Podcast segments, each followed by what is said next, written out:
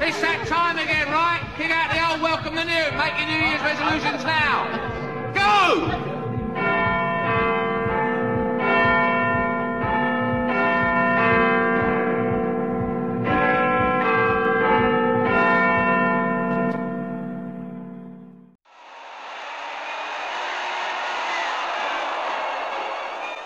Lord Provost Warren of Glasgow presents the Scottish League Cup to the side that lasted the course better. All conquering East Fife.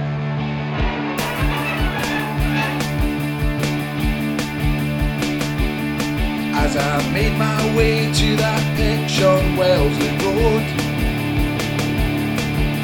To sing my songs for the boys in black and gold I heard the stories about 1938 And I was just a boy, I knew I'd have to wait now there's broken dreams and what might have been at that stadium by the shore. But those glory days and gold might return once more.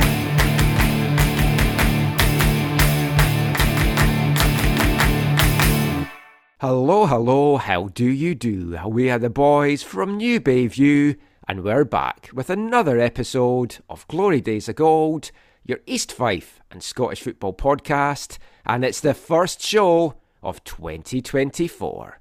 I'm Michael McCall, I'm Lee Gillis. and we're excited to be back. First show of the new year, and what a show we have in store for you. We're going to be chatting to East Fife manager Greig McDonald. No better way to start off the year than getting the gaffer on the show. We'll get to that one shortly. We won't keep you waiting too long for that. But Lee, how was the, the festive period for you? Any nice football gifts under the tree this year? I got um, two football gifts actually under the tree this year. Um, my lovely wife bought me the Wrexham kit um, after me watching the Wrexham documentaries and really enjoyed it on the way back from TNS. Uh, we stopped by the ground and stuff. So, Ah. um, yeah, so that, that was awesome. Um, I don't know if we told you or not, but we actually ended up speaking to the guy who runs the pub in the Oh, uh, no. Wrexham show. Like, we, we stopped in there just to have a look and they were closed. But he came out, he's like, You all right? We're like, Yeah, like, oh, we're just, we were swinging by, we're East Fife fans. Um, and we wanted to, to see the pub, obviously, because we watched the show. And he was like, Can you come? So even though the pub was shut, he invited us in. We had a chat with him. He was a really lovely guy, and like like I say, I, I'm I'm totally swept up, um, and a total mark for it. Um, so my wife bought me the the shirt, and then um, not that our listeners will be able to see this, um, but my daughter made me a personalised phone case um, of her Aw. wearing kit. Um, so I'm going to class that as a a, a football related present as well. I, I didn't get any because I was meant to get a book, but it didn't arrive until between Christmas and New Year. So Caitlin's keeping it for Valentine's instead. But Yeah, that's fair. Yeah, I don't think Um, I got any other ones football related. But yeah, let us know if you got any good gifts at home. I mean, the shop must have been selling tons. Uh, I know stock was flying out of there. You guys continuing to do a fantastic job. Yeah, lots of East Fife um, dippy egg boards and tea towels and uh, Th- those t-shirts. dippy egg boards did look really cool. They are very cool and they've they've done very well actually, a lot better than we thought. And and that's something I actually want to take time to say well done to Scott for because the the, the club shop is essentially all Scott, right? It's um I I just um and I'll come on to it in a minute. I've um, not been very well for the, uh, this year, um, and you know he's taken the mantle of that and done you know all all the hard work that he's done. Like we've given um, some um, companies some boards in return for merch. So basically, we're making much more from the merch than the the, the board would cost us.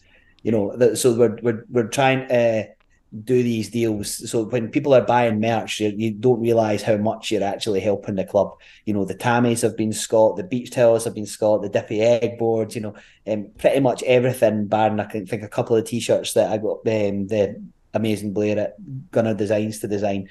Um, I, I, I can't praise Scott enough. I know that he gets on people's tits, he gets on mine too, believe me. Um, however, um, there's one thing I've got to say is that boy is working tirelessly to improve this football club, and I don't think he quite gets the credit he deserves sometimes. So it was important for me, and I take a piss out of him a lot in this show.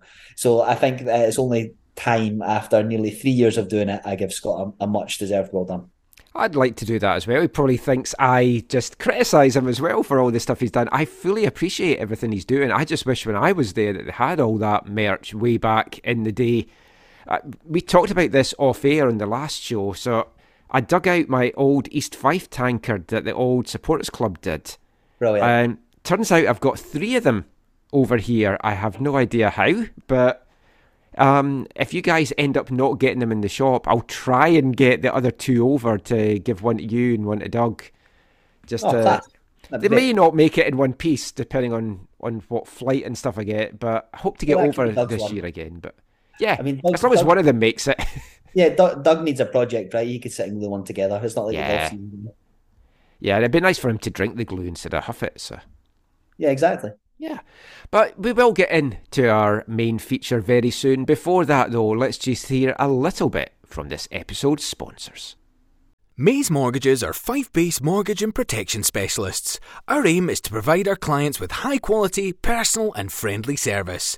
Our advisors have over 25 years of industry experience and have an outstanding record for sourcing our clients the products that suit their needs.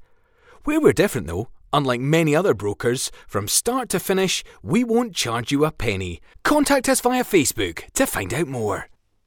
So, thanks as always to Maze Mortgages for their continued support of the podcast. They support East Fife, they support the podcast. Go and support them for all your mortgage needs. It's never more important than to get good mortgage deals with the way that the exchange rates and everything going just now. Go see Paul Galloway and the team at Maze Mortgages, and they will sort you out. But that is not the only sponsor we have for this episode, Lee. No, this one isn't so much a sponsor, but a, a sort of impassioned plea. Um, that's that's mainly on on my side. So um, you'll notice that I've I've missed a, a few episodes of the, the podcast this year, or I've maybe seemed a bit more despondent at games and, and things like that. And just in the, the interest of, of transparency, in, in August I, I suffered a, a nervous breakdown. Um, I'd, probably just trying through trying to do too much and and please too many people, and you know, podcast, commercial job, my full time job, being a dad, being a husband all these things, you know, they, kind of finally took their toll on me, and um, I, yeah, just imploded a little bit. Um, and I played in uh, Matthew McLean's brothers charity game, which Back on Side were the sponsor of. And I briefly spoke to to Libby Emerson, who um, is the CEO. I don't know if that's her official title or not. Um, off back on side, and she was like, "Are you okay?" And I was like, "Well, actually, no. Like, I'm I'm really not okay." Um, and we ended up speaking for a bit. I was a little bit upset when I spoke to her, and she was like, "Here's my number, and I want you to to call me." Um, so I ended up calling her, um, and through that, I've I've ended up receiving some counselling, um, something which I'm I'm still getting weekly. And I'll be completely honest with you, I don't know if I would be here without it. And I think that that's a pretty scary thing to to say out loud. You know, I've had issues with mental health in the past. However, um, the support I've had through Back on Side has been incredible. It has honestly been amazing, um, and it continues to to help me more than I could ever put into words. Um, I find it quite difficult to talk about, but I think it's important to talk about. Um, and I'm almost embarrassed in, in saying it, um, particularly on a forum where we get, you know, hundreds of, listeners. And I always feel that when you say these things, that there's that people associate it with weakness, um, in in some sense. But and I'm And, well, that's always been the stigma. That's always been the thing, and it, it's so much better now. But that stigma is still there. absolutely and you know the, the, you only have to look around um you know some some people that i've known really well are are no longer here before because they, they didn't manage to get a hold um of themselves and like i say if it hadn't been for for back on side and some of my really close friends and family i, I don't know where i would be so put- maybe noticed if you've seen me at games, I'm not quite as fat as I used to be. Um, I've shifted um, over three stone. I've, I've been trying to be a little bit fitter and healthier um, and recently taken up doing like the park run and things like that. And I wanted to try and get. I, I, to be honest, I feel like I owe a lot to, to back on side for the for the help that they've given me, and you know I think that I had to try and think of something that I could do to challenge myself that I never dreamed would be possible because to get people to donate or hand over their, their hard earned money is is um, isn't always easy. So um, I'm going to run the Edinburgh Half Marathon um, in May, which, um, considering the, the longest I've ever ran, is 5k. Um, and even then, I've managed to get that down from 37 minutes to 31. Um, I'm almost at under 30 um, in the last sort of four or five months that I've, I've been sort of running semi seriously.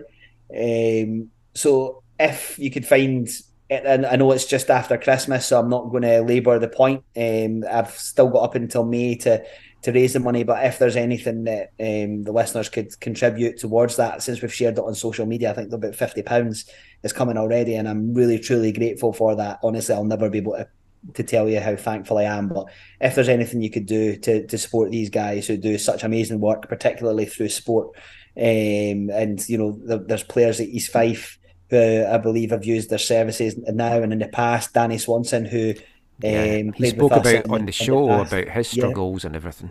Yeah, and, and, and he's a, a patron of, of Backonside, I believe, um, as well as, as so many other people. So I just kind of wanted to take that um, time to say, please, if you can, donate. Um, even if you're not donating, if, even if you're prepared to put your hand in the pocket and you think I'm a wanker, that's absolutely fine. Um, you're doing it to help people that aren't me too. So if you could do that, I would be genuinely grateful. And, and thanks very much. And it's something like we've talked about we we should have a show about mental health and it's something I would still like us to do. And when when you're doing this, it's in May. Yeah, twenty sixth of May. 26th of May. So the season would be over. So it'd be good to maybe have, like, the week before you do it, we could have a show around that, give some extra publicity as well to your run. But I mean, they do such a, a great thing. It's such a great organisation. Um, there is still a stigma. I, I lost my uncle to to suicide with depression. Caitlin's uncle as well took his life a few years ago, and they didn't have those outlets to to go and talk to. And it is such a, an important organisation. So if you can yeah. support Lee, if you can support them in any way, it would be very much appreciated. And we'll we'll, we'll mention it a few times over the, the coming weeks and months on the show as well. And no apologies for that either, because it is such a, an important thing. So I really admire you being so open about it, and that's the only stuff that helps. It's like everyone is probably going to know somebody that is going through stuff like this, but they just not everyone is going to know that they know somebody that's going through this. Yeah, it's and, and it's just so common. You know, you open up and somebody will drop you a message. Um, and say, yeah, I've, I've been going through similar, or I've had similar in the past, or I've lost somebody to this, or whatever. So, um, you know, as as much as it's you know, it's not my, my first experience with mental health and, and trying to be open and, and champion it and, and be honest about it. You know, it's not something that I find easy. Um, being open and, and vulnerable about it, particularly males, um, yeah. being able to do it, and, and that's not discriminatory in any way, shape, or no, form. No, but it's sadly it's, true. It's just how, like, folk my age in particular and older, it's how you've been grown up. You just you don't show emotions. Yeah, yeah, and listen, you know, like I'm sure Michael won't mind me saying this. If there is anybody that that is struggling or does want to talk, you know, our DMs on Glory Days of Gold are, are always open, and we'll always try and help you and support you in whatever way we can. Ultimately, I would probably recommend that you speak to Back on Side anyway, and I think your idea to try and do that show um, is, is something that I'm sure Libby from Back on Side would be really grateful for. So um, expect to see me doing some some fundraising um, on the run up to um, the event itself, I've already had a mate who's offered me 20 quid to do it in a Rovers top. Um, I've had somebody offer me 50 quid to do it in a tutu. Um, I'm open to these sort of things. If it's going to help raise some more money, I'm, I'm all about um, having a bit of a laugh. Um, How much for a Borat Mankini? There's no amount of money in the world would want to see my small banger flapping up and down running um, a half marathon. There's none. Um, I definitely do not have the phallic abilities for that. Ah, damn. I will. I'd much my money safe then. But yeah, check all that out. And uh, as Lee says, we are always open to talk. And uh, it could be you one day. No one knows what, what lies ahead for them. Absolutely. Thanks, everyone. And th- there's no easy way to transition from that, but it's just important to, to get that out there and get that out at the start of the show. But we're going to get into the meat and the potatoes of the show now, and it's our first interview of 2024. So we're delighted now to be joined by East Fife manager Greig McDonald, and thanks to everyone for getting your questions in. The way we're going to do this, we'll have just a couple of our own questions in there, but we're mostly going to, to do questions that's been sent in by you, the listeners, and we've got a really good response to this.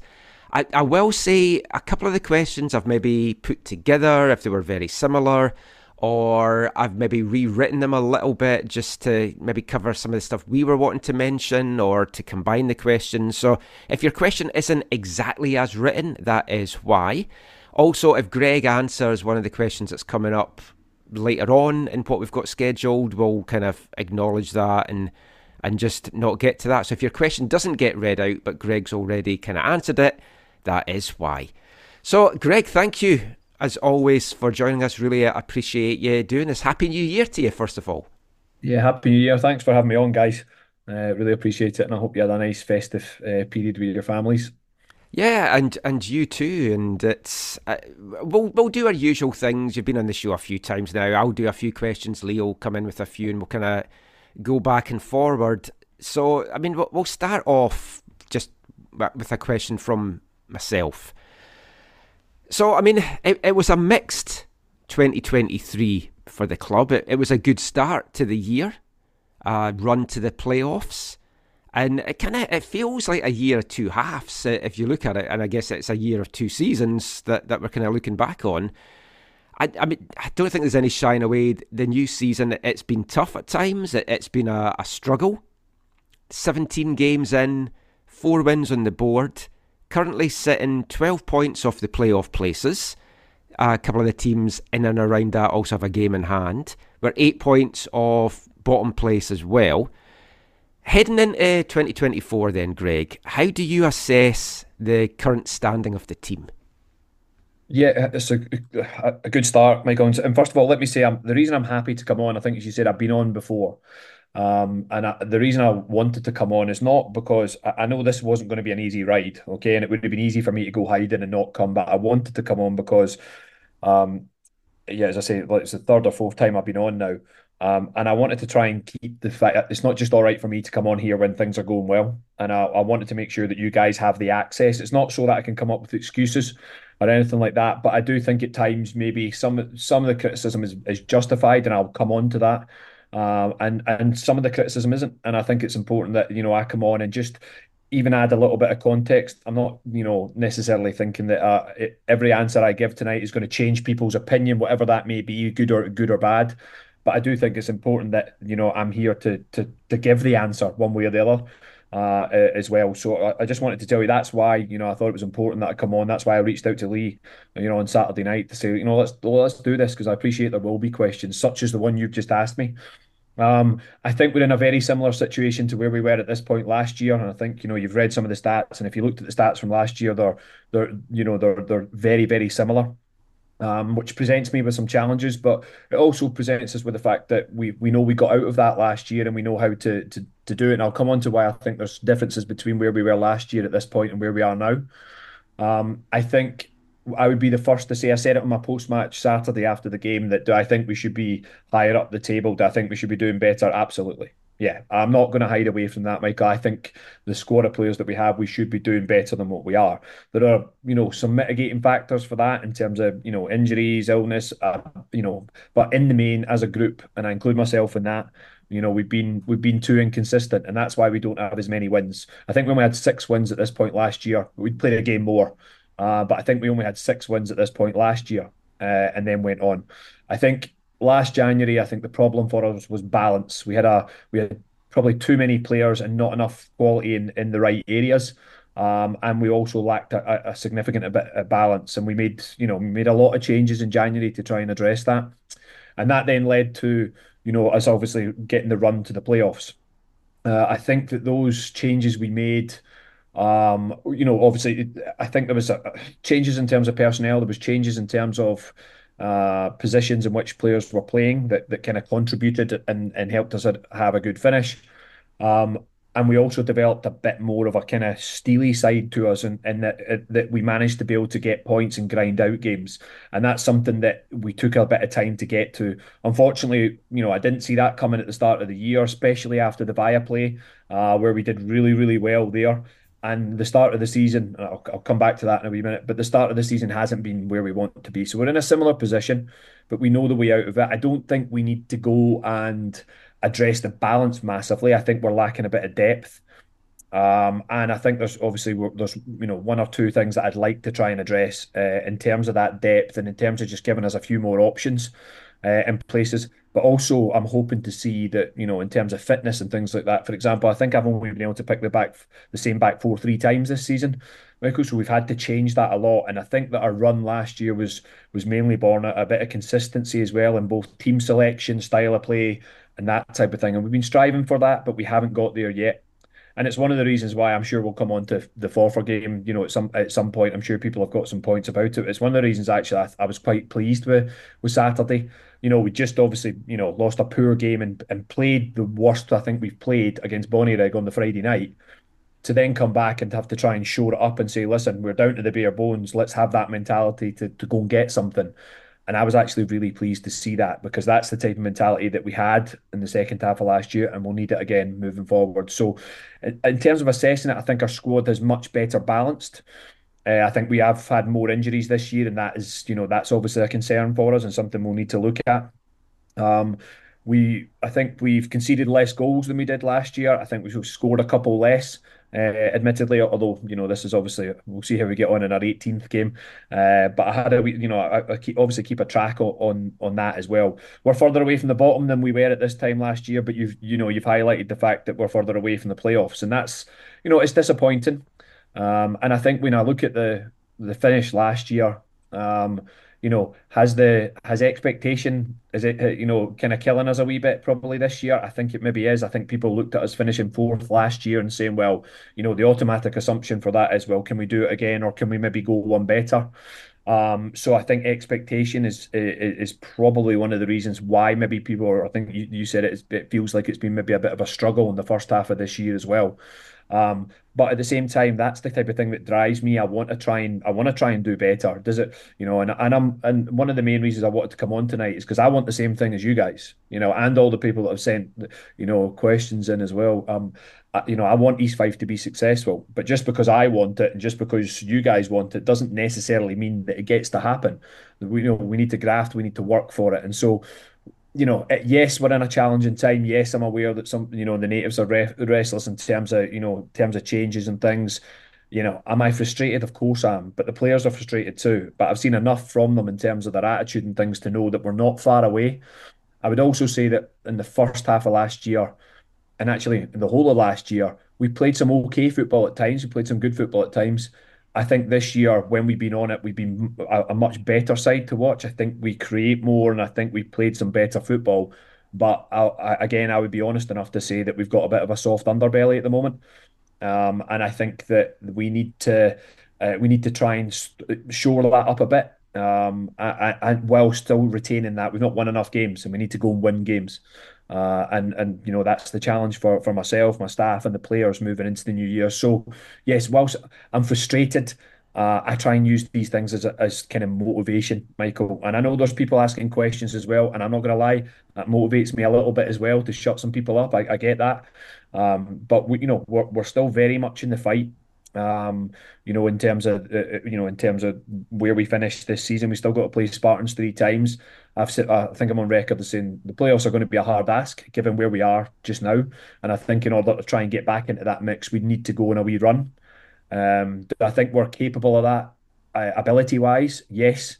Uh, but we haven't shown the signs of putting that run together yet, and that's the that's the challenge for us. We need that consistency. So, listen, it's I, I get it's as I say, it's tough, but I wanted to come on tonight to let you know that I want what you want, um, and we're trying to, we are working hard to try and get there.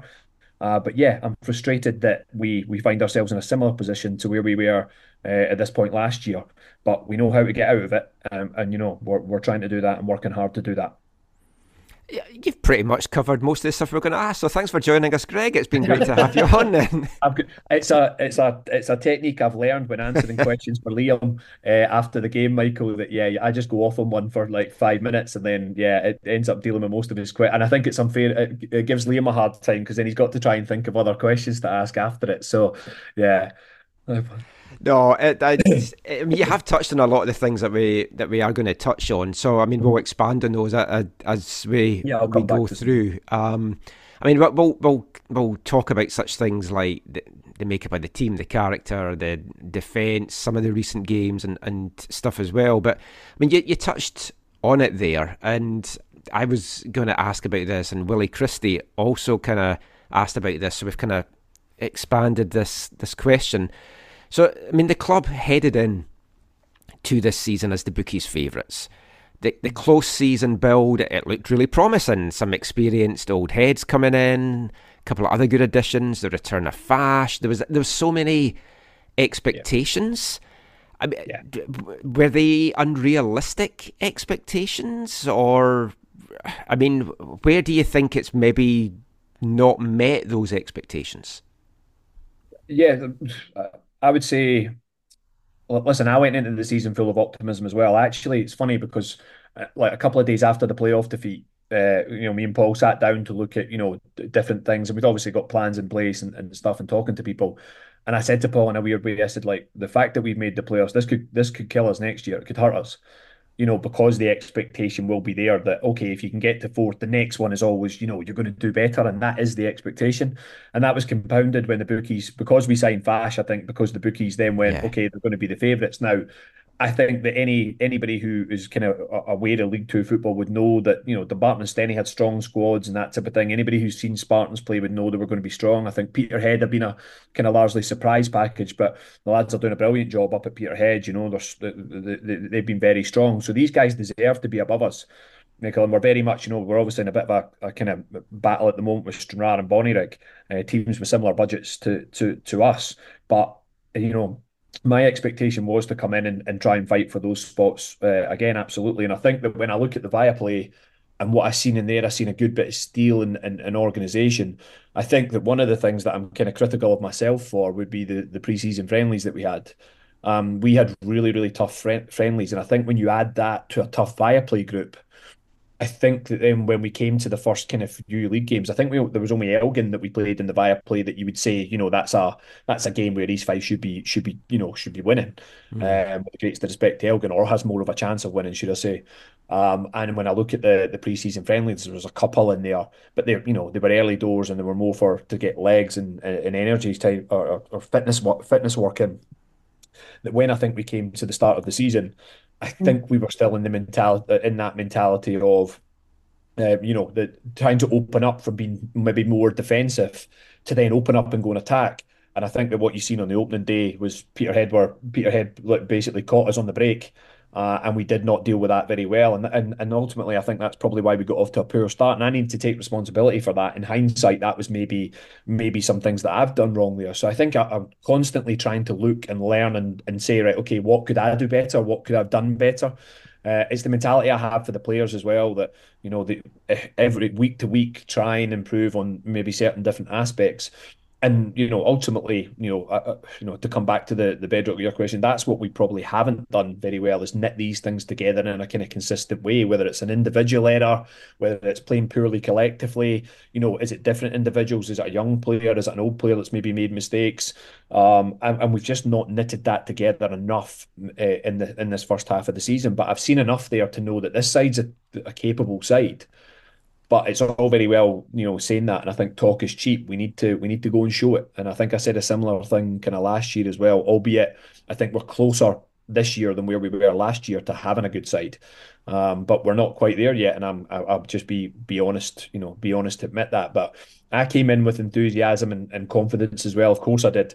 Um, I was very, uh, I was, you know, the, the favourites tag is something that hangs heavy around your neck. I think there was a lot of expectation around the club when I interviewed for the job, Michael, I, I kind of said, uh, you know, I said to Jim and the board, this is going to take us time. You know, we don't have, I'll come on to it later, but we don't have the money to go and, and kind of add, you know, big name players all over the place. We've done really well to get Fash. You know, I've got a good relationship with Fash and, and then that type of thing. Uh, and he's obviously a local lad and, and retain some of the guys that, that, that we had. But we had to go down the younger route as well in order to do that with some of the other signings. And I think then that that means we need to be we need to take take our time and patience and build and, and unfortunately that's just a reality and and I don't like to be the guy sitting here delivering that message but since I've been at the club we've had three AGMs I've been at every one.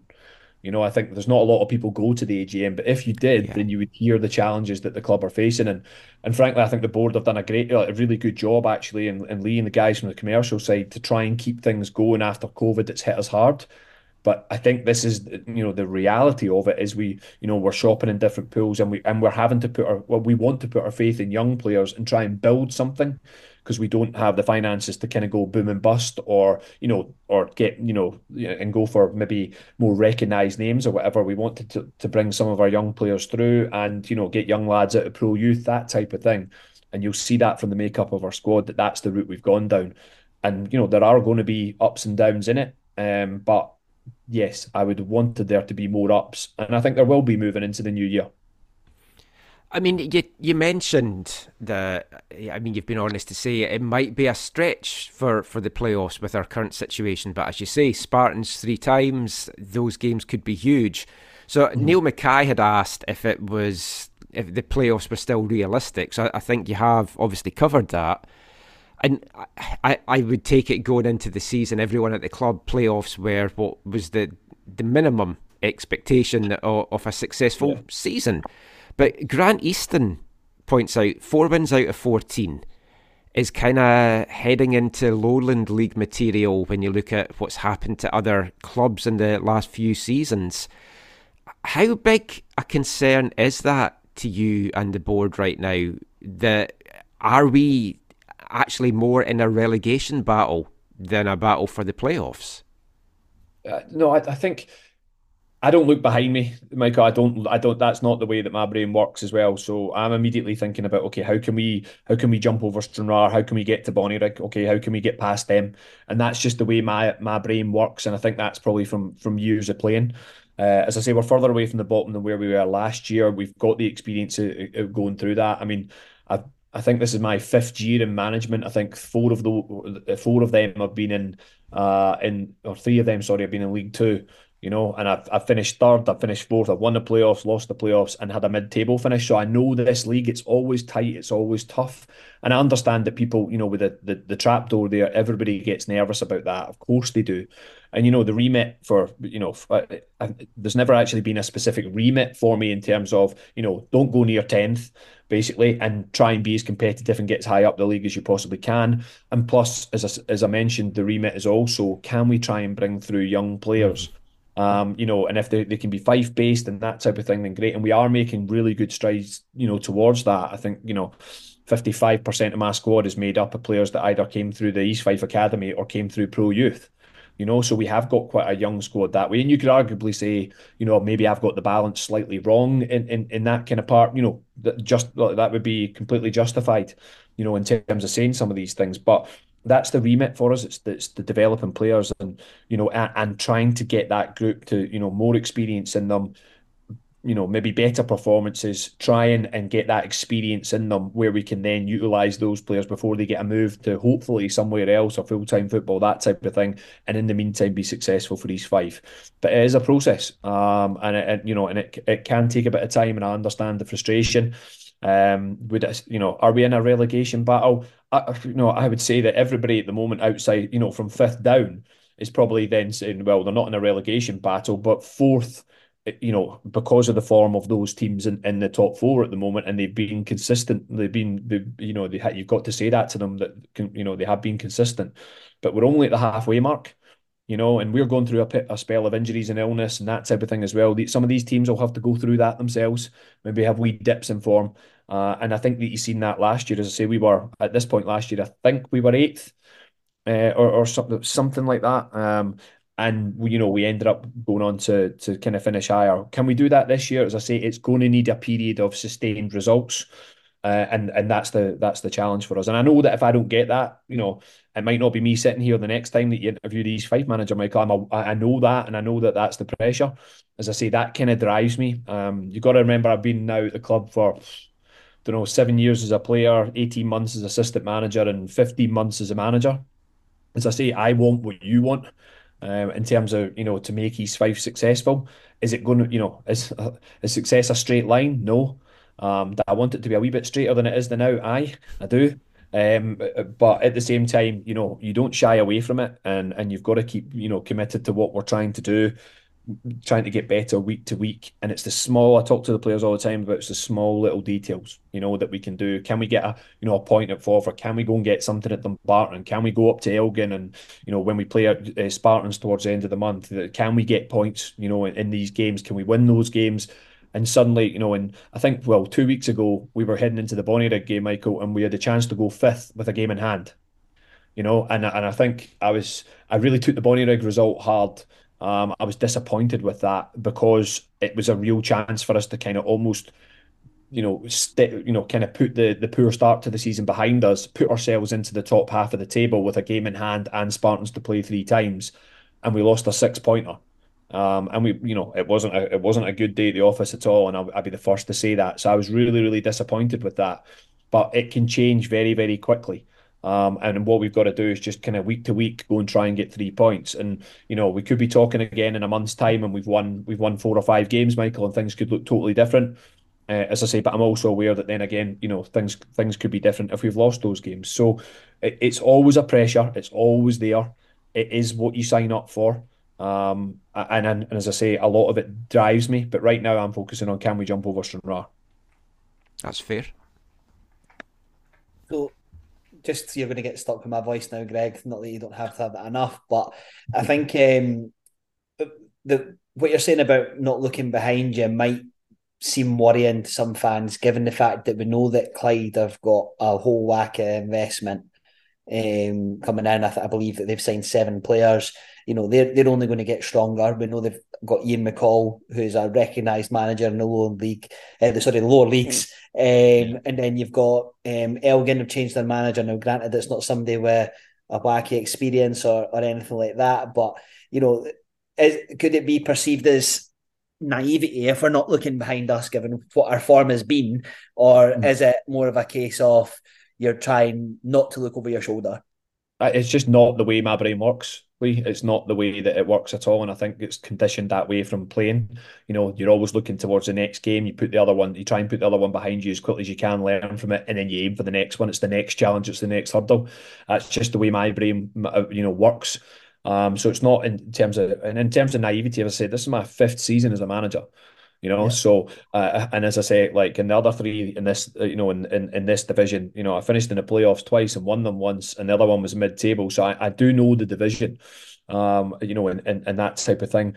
Um, it's also a confidence in my own players. Now, you might say that that might be not the right thing to do, but I've got confidence in this group of players, and I'm going to look to see if I can help them in January and get another couple of faces in to, to try and bolster us a little bit as well. But I've got confidence that this group, you know, yes, other teams are making changes. You know, does changing a manager necessarily guarantee that you're, you know, you're gonna, you know, you're you're gonna kick on or you're gonna survive or whatever? I think history would show that it it, it doesn't always. Um, you know, as well. And it's not like I've got no track record here as well. As I say, I was in this position last year, and what's the, you know, what is the point in me learning from that experience and then not using it again? You know, I intend to be the manager for of East Fife for for many years, and I'm trying to manage it that way by taking my time, by looking at the young players, promoting the young players through, trying to be smart about the older ones that we bring, the, the type of characters. Yes, it won't be fast enough for some people, and yes, there'll be times where you know, like just now, where you know you're under a bit of pressure and, and people aren't happy. Okay, you know, I need to live with that. I need to take that responsibility as well. You know, if if the board or you know, if the supporters on the board aren't happy, then yes, they they you know they can make that change. But until somebody, until Jim phones me and says, "Listen, Greig, I'm putting a bullet in you," right? Then I then I'm going to do what I did as a player. I will fight. I will keep doing. I'll try to make the right decisions. I will keep doing what I think is the right things to do. And you know what I've seen for the players is there's a fight there. There's a desire. Obviously, I've got good relationships with those players. If I felt they weren't playing for me or anything like that, then I I, I would walk away. You know, I wouldn't I, I wouldn't wait if the, if that was the that was the case. I don't see that. Uh, as I say, we had a number of players, you know, illness and injury. I mean, Stuart Murdoch's foot was basically hanging on with tape on, on you know, on Saturday, but they played through the, you know, that for us and they, they went and dug something out. And that's the type of character that we're going to need. So, listen, I understand it. It's, uh, I would say it's far from naivety. I've got confidence in my own ability. I've got confidence in my team. And I can, I can understand why people would say, well, you know, that might not be justifiable at the moment but you've got to have belief in what you do and committed to it, and I, and I absolutely have got that. So you know, we we will look to get stronger in January uh, as a group. We'll get players back. You know, hopefully Pat should be back soon. Uh, Jack Healy, Ryan Schiavone, you know, hopefully we'll get a, we'll find out about Jacob Comerford and hopefully that's not too bad. You know, Pagey, hopefully get him back on the pitch as well. Charlie Murray will be back in the squad you know, there's a number of players, Sean Docherty, there's a number of players that have been missing or out, and and as I say, that's not been helping us. So I'm looking to get not just consistency of performance, but consistency of team selection as well. And I think that once we can get that, regardless of whether Clyde make changes to their team or whatever, you know, we beat them, we beat them already. Uh, you know, I'm confident this group can go and beat them again, even with their, the, you know, with changes that, they've got there. I've seen enough from us. If you look at the games, with the exception of probably the Bonnyrigg game and the Peterhead game, the first game of the season, which was a, as I say, was kind of I'll take that one in the chin the Bonnyrigg game last Friday, where again I didn't come out and say it. I didn't, you know, I didn't try to, and this is going to sound like an excuse, and I don't want it to, but we were down to the bare bones.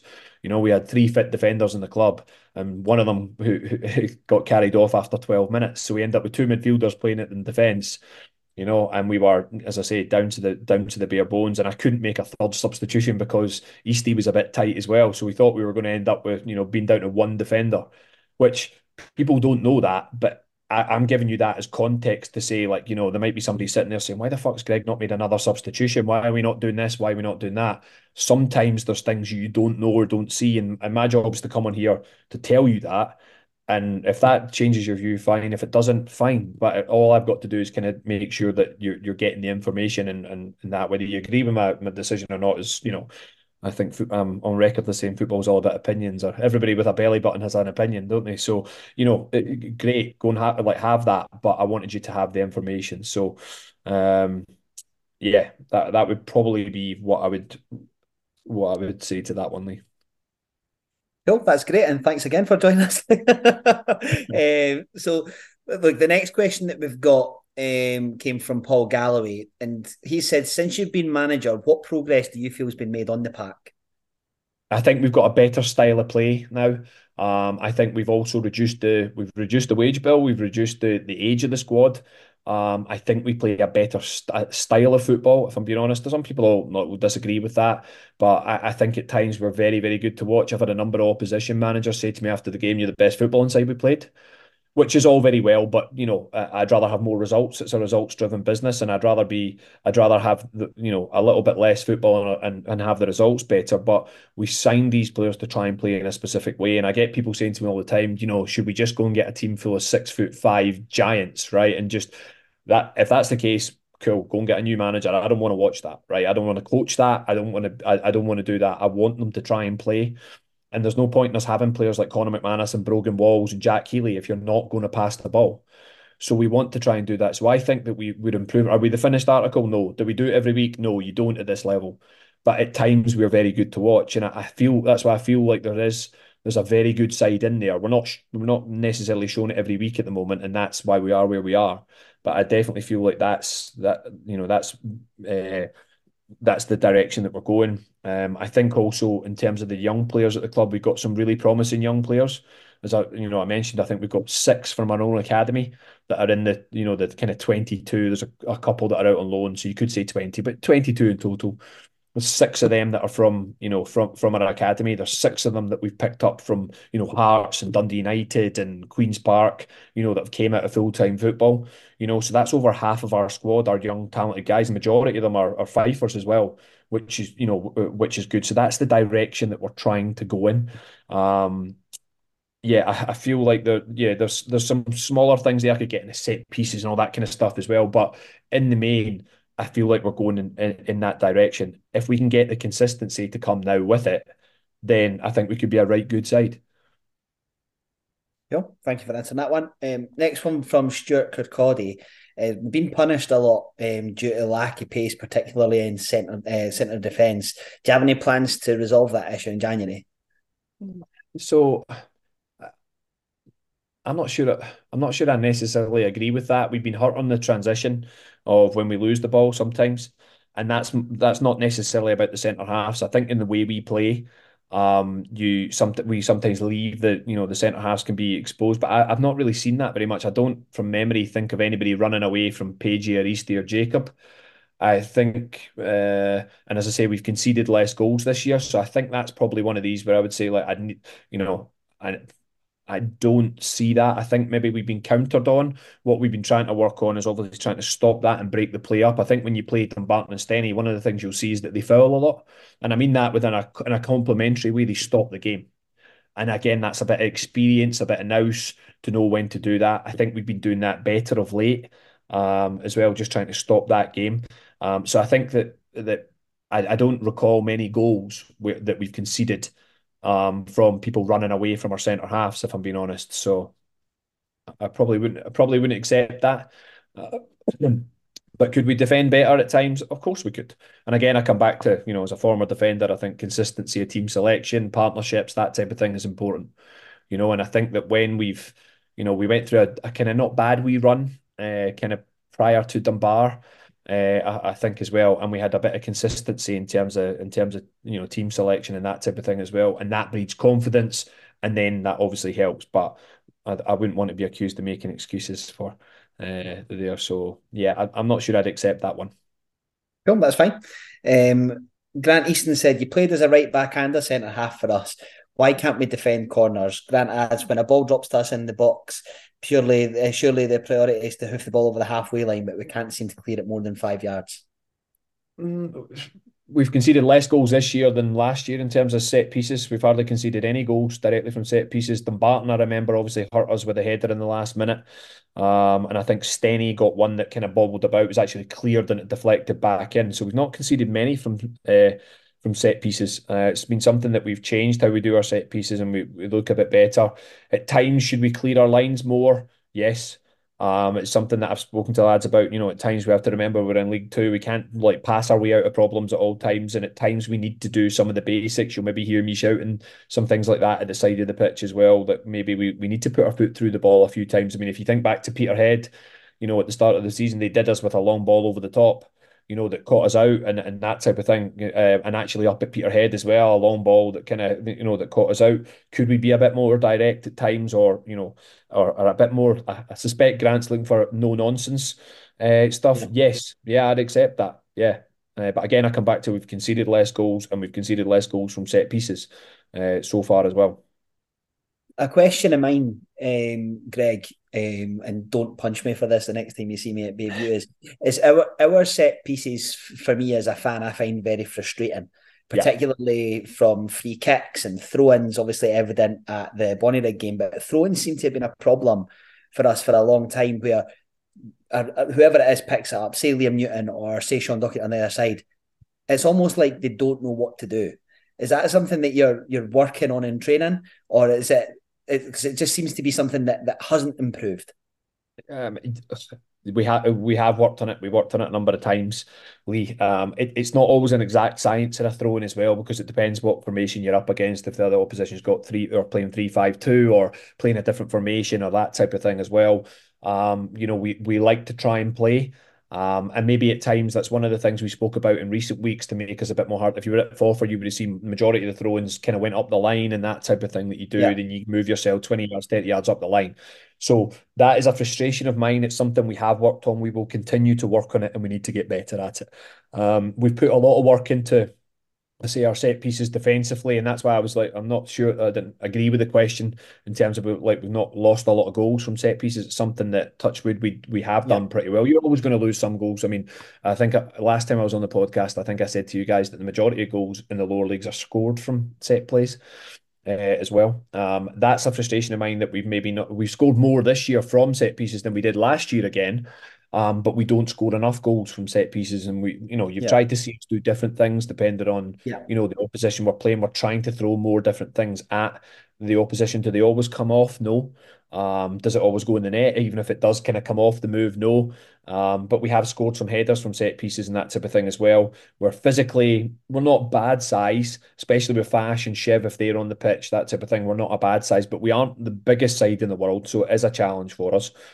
Um, and it's why people like Gregory Buchanan and that type of thing are, you know, can get paid handsome because they're they're you know they're very very good players and they're physical, you know, they're they're, they're strong physically.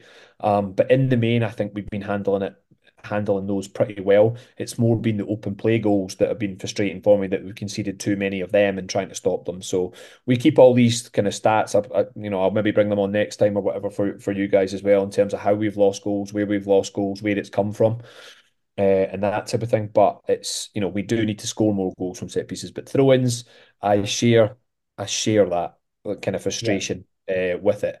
Yeah, you probably hear me sitting behind you going for sake every time we get a ball away from a throw-in. But the and free kick. Like, yeah. yeah. And, and I think if you think back to the Clyde game as well, we scored four goals against Clyde away from home. Two of them actually started from us having a throw in you know that we've we've kept the ball, we've retained the ball from the throw in, and then we went on and had a good move and, and scored a goal. So it just shows you we can do it. We just need to yeah. do it more often. But as I say, the opposition sometimes has a has a kind of say in that, um, you know, as well. But I I think it is something that we are, yes yes it's something we're working on. Yes, it's something we can get better at. It's a basic basic thing. But you know, these are the things as, as, as I mentioned before. It's the small things that we're talking about that try and get better. And that's why, you know, people say to me about, you know, things like set pieces, and I'll say, well, we're, we're defending them better than we did last year. That's a small marginal gain. We yeah. need more of them across the pitch so that then we can we can we can move on uh, and get better. Are we going to never concede from a corner again? It's yeah, I can't I can't honestly sit here and say that Lee. Are we going to keep the ball every throw in that we've got? I can't honestly sit here and say that Lee. Um, you know, yeah. I'd love to be able to, and that is the reality of some of it. But can we do things better? Of course we can and and yeah, look, I don't think anybody's asking you to, to do it every single time, but it's just certainly like if we're talking about sharing frustrations and, and trying to understand things, I felt like it was a, a important question to ask. And similar to yeah. our actual free kicks, have we scored a free kick since you've been a manager for us? That's a very good question. I think Greg and Nick will not score one. I think was that pre-season. Um, and last year, did we score any? I mean, it's a it's a specialist thing. We've got a few get different guys that take them. Yeah, um, I think you the know, closest person that came was was Scott Shepherd to hit the bar, if I remember. Uh, yeah, I think Shep's had a couple that have kind of went close. Yeah, uh, Jack's got not bad one on. Fash has got a decent striker, and we've not actually had a lot of direct free kicks. Yeah, um, you know, um, if I think about it, but yeah, it's not it's not something that we're yeah. particularly uh, prolific at. Yeah, because I, I think the last one we had was Scott Mercer at Elgin. I think that was Craw that was there at that time. Um, but yeah, it's just, it's just it's, it was one of the yeah. points that a fan had made about us from set pieces, and and, I, and, and I, know, I tried to play it through my mind. You know, one, again, one of my frustrations, Lee, just to go back to it, is that we don't quite often the goals we score are very, very good goals. Yes, that as in a team move. I'd love yeah. like one to hit somebody in the arse and go in the corner, like for or an own goal or that type of thing. And I know that people say, you know, like we get a, you know maybe penalties or things like that. We've not had one in ages, you know, that yeah. type of thing as well. So you know, hopefully that kind of stuff changes. But yeah, we we it'd be great to score more kind of cheaper goals if you like, yes. or maybe not is fancy, but in general, scoring more goals. And in order to do that, you have to get the ball in the box more. You have to take more yeah. shots, which these are the small things we've been trying to work on. We have been doing that in, you know, in, in recent weeks, Bonnie, like I say, we've been doing that in recent weeks. You know, we've we've been making a point of getting more crosses in the box. There's no point having a six foot four centre forward who can like, you know, that and not putting the ball in the box when you get into these areas. And sometimes we are guilty as a group, and this that you know ultimately must sit with me of trying to score the perfect goal and, and I think that, you know, we need to pull the trigger more. It was evident on Saturday as well. There's a couple of times where we could have pulled the trigger and we didn't. Uh, and, and, you know, we, we're, we are working on these things as well. What do you attribute that to then, Greig? Do you think that it's uh, because we're trying to play in a similar way, or do you feel it's lack of confidence in the players? Both. Yeah, yeah, I would say sometimes like you know we we've got maybe a good pass and move or whatever, and we're looking for the next pass rather than necessarily looking for the shot. I mean, You know, uh, when I played, I was very rarely over the halfway line, Lee. So whenever I did, I was looking for a shot. You know, I wanted to go, um, and that type of thing. But I think then there's also a bit of confidence as well. There's you know confidence that comes from you know from from finishing. Um, you know, I think you're seeing it with Fash now. He's looking confident. He's nearly at double figures, which is good. Uh, you know, Shep started well, but it's kind of you know he's missed a couple uh, and that type of thing. But Shep, will, Shep, you know, he'll find the net. He'll, he'll he'll come good. He got ten goals last year, and I'm sure he'll get close to that again this year. You know, Jack and Shiv haven't scored yet. You know, there's been a combination of things there. Was it through, you know, through illness, injury? They need to get in the team and, and they need to deliver, and they're both capable of doing that, more than capable of doing that. Terrific talents. You know, it's great to see Conor McManus back on the pitch and scoring goals again. I think you're starting to see from him what a terrific footballer he is. Trout's, you know, top scorer last year, second top again this year, even though he's playing sitting midfielder, he has a natural kind of ability to know when to get in the box and, and score goals. Kieran Miller's chipped in. You know, um, we've even had our fullbacks up the pitch, both fullback in terms of Shawnee and uh, and, and and Newts and Murdo have all scored, which is good, which is really good. Pages are a header, you know, in, in terms of scoring there. So that's great, but we need more of it from from you know from everybody, and we need to create you know and create more chances. That every manager will say that, every manager will say that. But I'd love us to see to score some more scrappy goals. As I say, Michael. Kind of tied in with that, then we had a couple of folk mentioned about the character of the team. Yeah. So, I mean, the last two games clearly disappointing results. One point from I think six points that a, a lot of fans, I know I did, thought this is a chance. Six points. I was expecting six points f- from these two games, and we ended up taking one. And you've addressed the injury situation, the bare bones defensively, but there was a feeling amongst the fans that from those on the pitch, it kind of felt almost like there was a lack of fight from the team, which might be uh, unfair to, to say that, but it's about character and the perception of the character, I guess. Like you might argue, well, no, they gave their all, but the perception uh, from those watching was that there wasn't. And you've talked a couple of times this team, uh, a couple of times this season about the team's maybe failed a character test. Do, do you feel you've got the right mix of characters in the team? Um, I think we could do with you know a couple more vocal leaders. Uh, if I'm being honest with within there, I do think we've got leaders. They're not necessarily all on the pitch.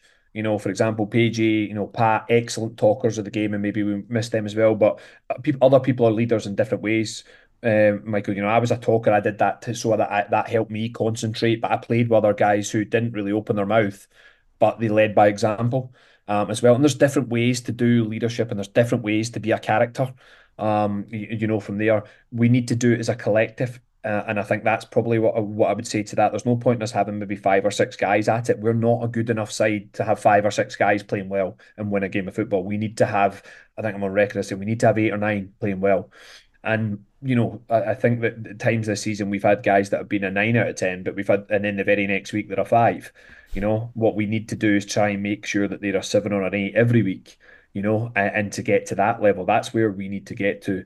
We have got characters in the team. Are they all necessarily on the pitch just now, or or you know, or have been during the season? No.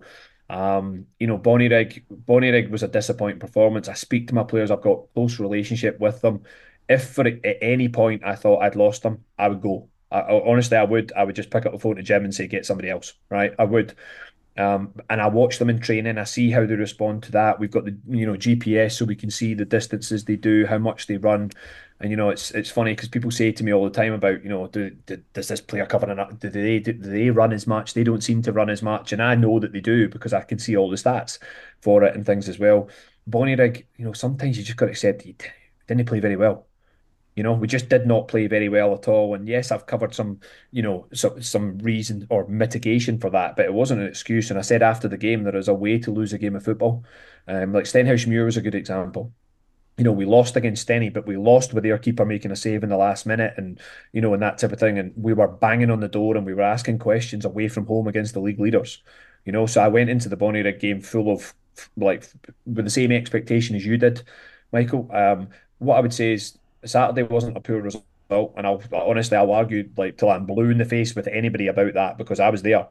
Um, and I was standing at the side of that pitch, and I could see how difficult those conditions were. And uh, and Forfar were, you know, on a high after just beating Peterhead as well, and we had to dig in. You know, we played poorly on Friday, and it's hard as a player to say when you know you've played poorly, maybe lacking a bit of confidence, to go and dig something out is actually a very, very good point. So, listen, I'm always disappointed when we lose a home game. Absolutely, especially in the manner in which we lost to Bonnyrigg. And as I said to you, if we'd won that, we'd be fifth with the game in mm-hmm. hand. So it was that's why I was I know I spoke to Lee about that. I was particularly down after that game because it was it was disappointing. But the you know the, the these players would never chuck it. You know they might have played poorly, um, and we all have nights like that. I've had many games, many many games, probably too many games like that myself. Like where you do you know you you, you it doesn't matter what you do, it's just not going to happen for us. But I think in all the games, as I say, that we've lost this year, nobody's really battered us with the exception of the Bonnyrigg game where we were poor and take take any excuses out of it, and the Peterhead game. You know, we've lost to, we've lost four times to Dumbarton. Uh, sorry, to Stenny and Dumbarton. You know, we've lost twice to each of them, and you know they've been really really close games. You know, and those guys are at the top of the table because they were able to, rather than get a point against us, they were able to grind out three.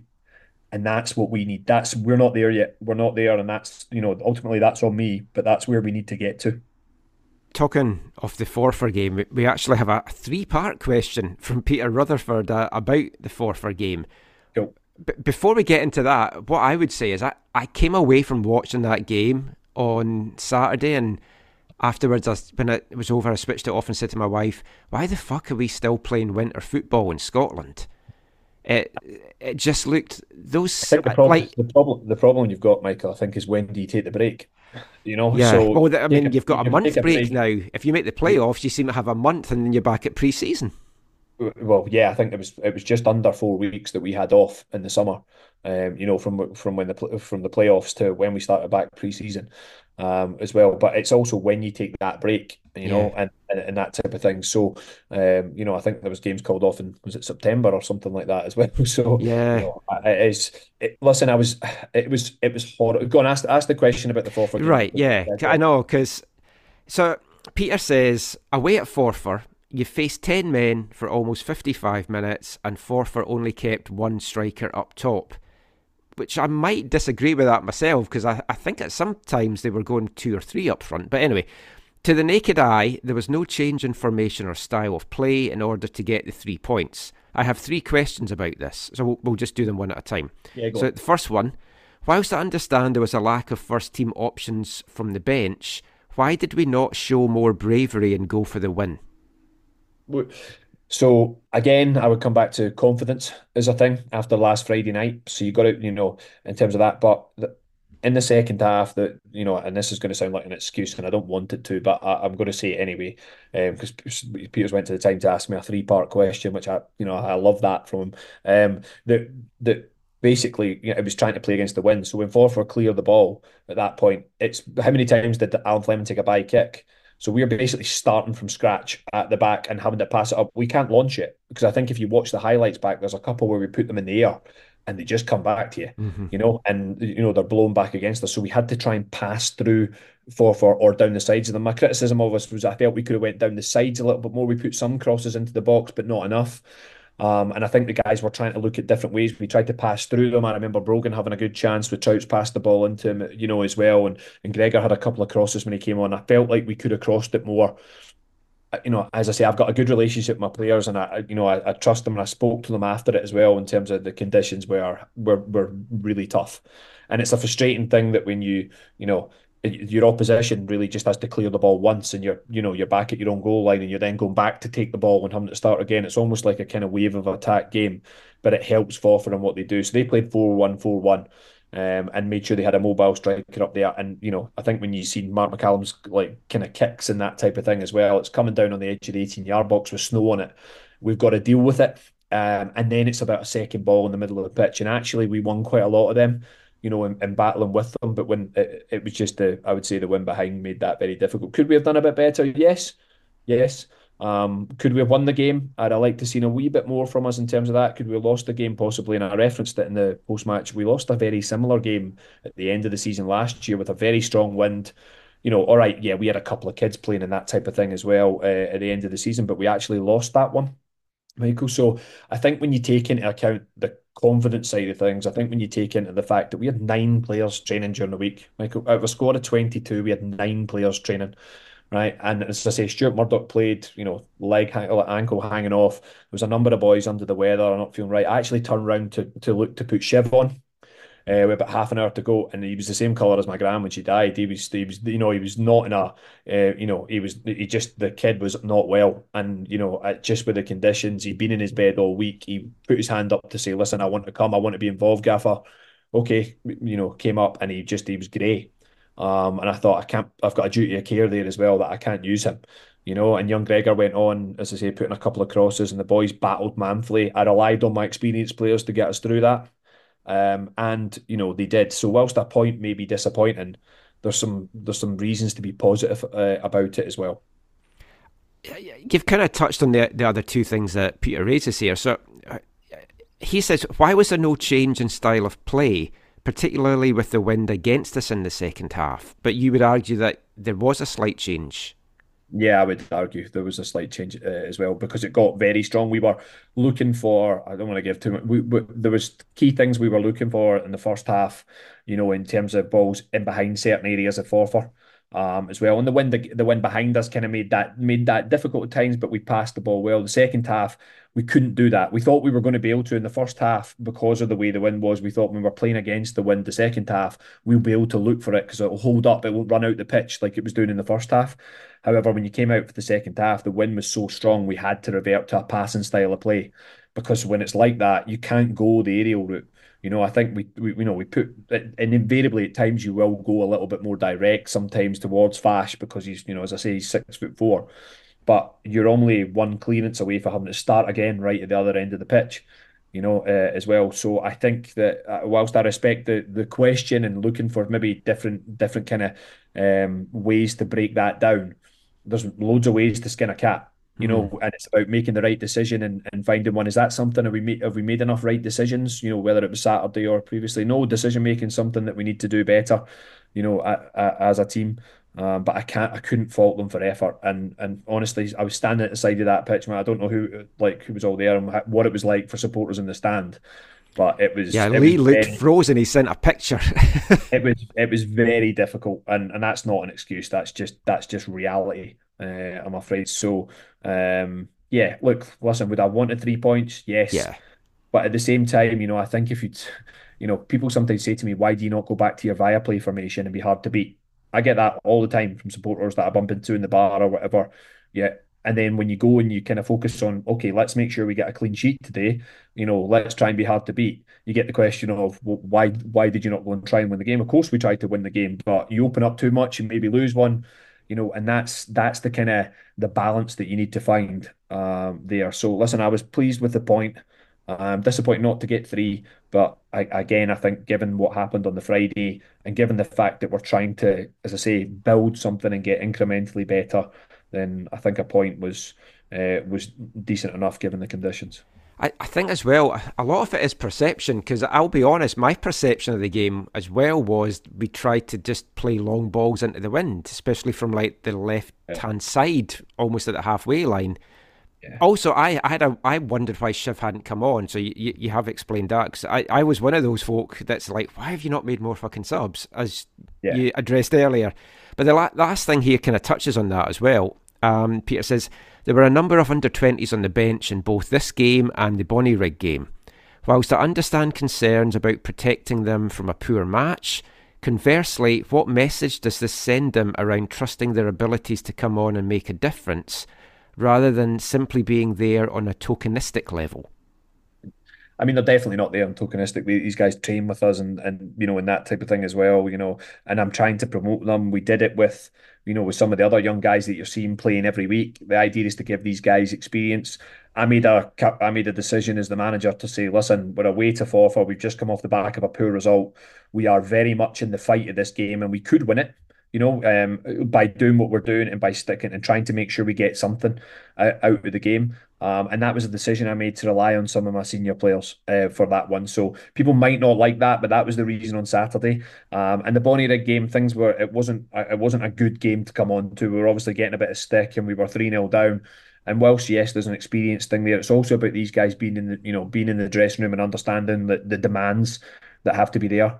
Um, I'd probably also say I was a bit worried about them on Saturday. If I put them on, they might have blown away because they're still developing in terms of physical size.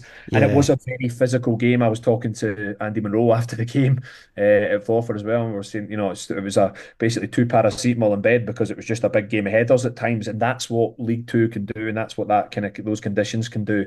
And I think if you see the, the three under twenties that were on the bench and Logan and uh, and Jude and Brendan, none of them are particularly big physical guys. I mean, Gregor's not either. Um, that, that came on, and it was quite a physical game, Michael. So there's there's things like that that you know you've got to you've got to maybe consider. These guys are very much part of the plan. Um, you know, I have to say that, and we will use them. You know, we'll, like. Like oh, you know they have the same opportunity as everybody else to try and get a start as well. I'm not afraid to use these guys at any point. It's certainly not tokenistic, um, but in those games, I just didn't think it was it was the the right changes. I say the the the um, the Bonnyrigg game, we'd already made two changes in the first half, and we had concerns over a couple of players that were on the pitch. So if I'd made a third substitution, say to bring Brendan on for Bash or Scotty or somebody like that, and we lose Eastie we're suddenly then 3 0 down, down to 10 men. And, uh, you know, we could be on the end of something sore. So that's what I mean by context. There's always something kind of behind this. I've already shown that I'll put them on. Um, you know, we've done that with a number of players. I think Jack was an impact player, kind of, you know, with this maybe at the start of last season. He then played most of the second half of the season for us. You know, Brogan started the season last year, got injured. We brought him back into the team, you know, in the kind of after Christmas, and he kind of kicked on um, as well. So we will play these guys, and Brendan and Jude and Logan and and co are doing and doing really well. Young Jay's doing quite uh, well in the twenties. You know, Charlie Murray uh, is kind of there. We could have put Charlie out on loan. We've kept him in the building as well. Uh, unfortunately, he's been unavailable the last few weeks as well. You know, we we will try and use these guys. My job is to pick the right, pick and choose the right times to use them. But again, legitimate criticism to say that maybe I should do that more. You know, that's personal opinion. No problem with that. ST Witherspoon says this is now basically your squad. Do you feel that the squad you have assembled is good enough? do you realistically think that this is a team that can actually compete against the better teams in the league? Given the fact that we have just one point against them and basically have only been able to beat the two teams that are with us at the bottom of the table, I would just add to that as well. Why are we struggling, do you think, against the top teams as much as we are this season? Yeah, I, I think there's a couple of things there. Like as I say, we've not been battered by any of those teams either. No, um, we've had really close games with them, and there's a wee bit there in terms of that kind of leadership, that kind of nous as well to get us over the line. and there's been individual errors um, within that, um, you know, as well against these guys. A bit of decision making uh, at, at, times that have cost us. Um, it gives me, as I say, a lot. There's been three opposition managers that have said to me as well that you know you're the best football inside that we've faced, I'm, you know, and as I, I, I, mentioned it earlier, I'm aware that you know when we look at that, that that's the soft underbelly that I'm talking about, Michael. You know, we should be, you know, there was we should have had kind of probably, you know, two points from Dumbarton in terms of the draw. We should have had a point at least from Stenny um, you know, as well. We should be better off having got those. A bit like what we did at Spartans, you know, found ourselves 2 0 down, showed a wee bit of character, a wee bit of belief, and we went and got that. I think we've had one more draw than we did at this point last year as well, one less win. Um, I think it's from from from where we are. So it is there. We just need it more consistently um, as well. It's a legitimate kind of criticism, but that's the kind of soft underbelly I'm talking about. We need to go and dig some of these things. You know, we need to go and dig these results out, and that's one of the aspects that please me about Saturday. Sorry, just to interject a quick question on the back of that. So obviously you've been manager for a year now, and uh-huh. you're saying that there's there's slight improvements or marginal gains over where we are last year. Do you think that marginal gains is good enough? Like I think that, and this isn't me criticizing you. I'm just trying yeah. to play devil's advocate yeah. here.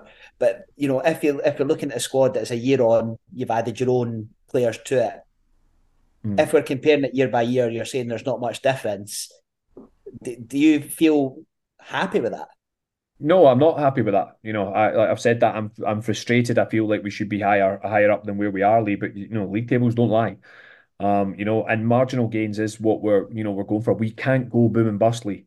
You know, I'd love to be able to sit here and say to you that I'm going to get, you know, that we're going to splash the cash and we're going to get, you know, half a dozen guys. Whatever. That's not we we're not in that position. So we have to look at small mar- marginal gains. What I would also say is we are not a million miles away from beating some of these teams as well. Like, and we, as I say, we've given them games.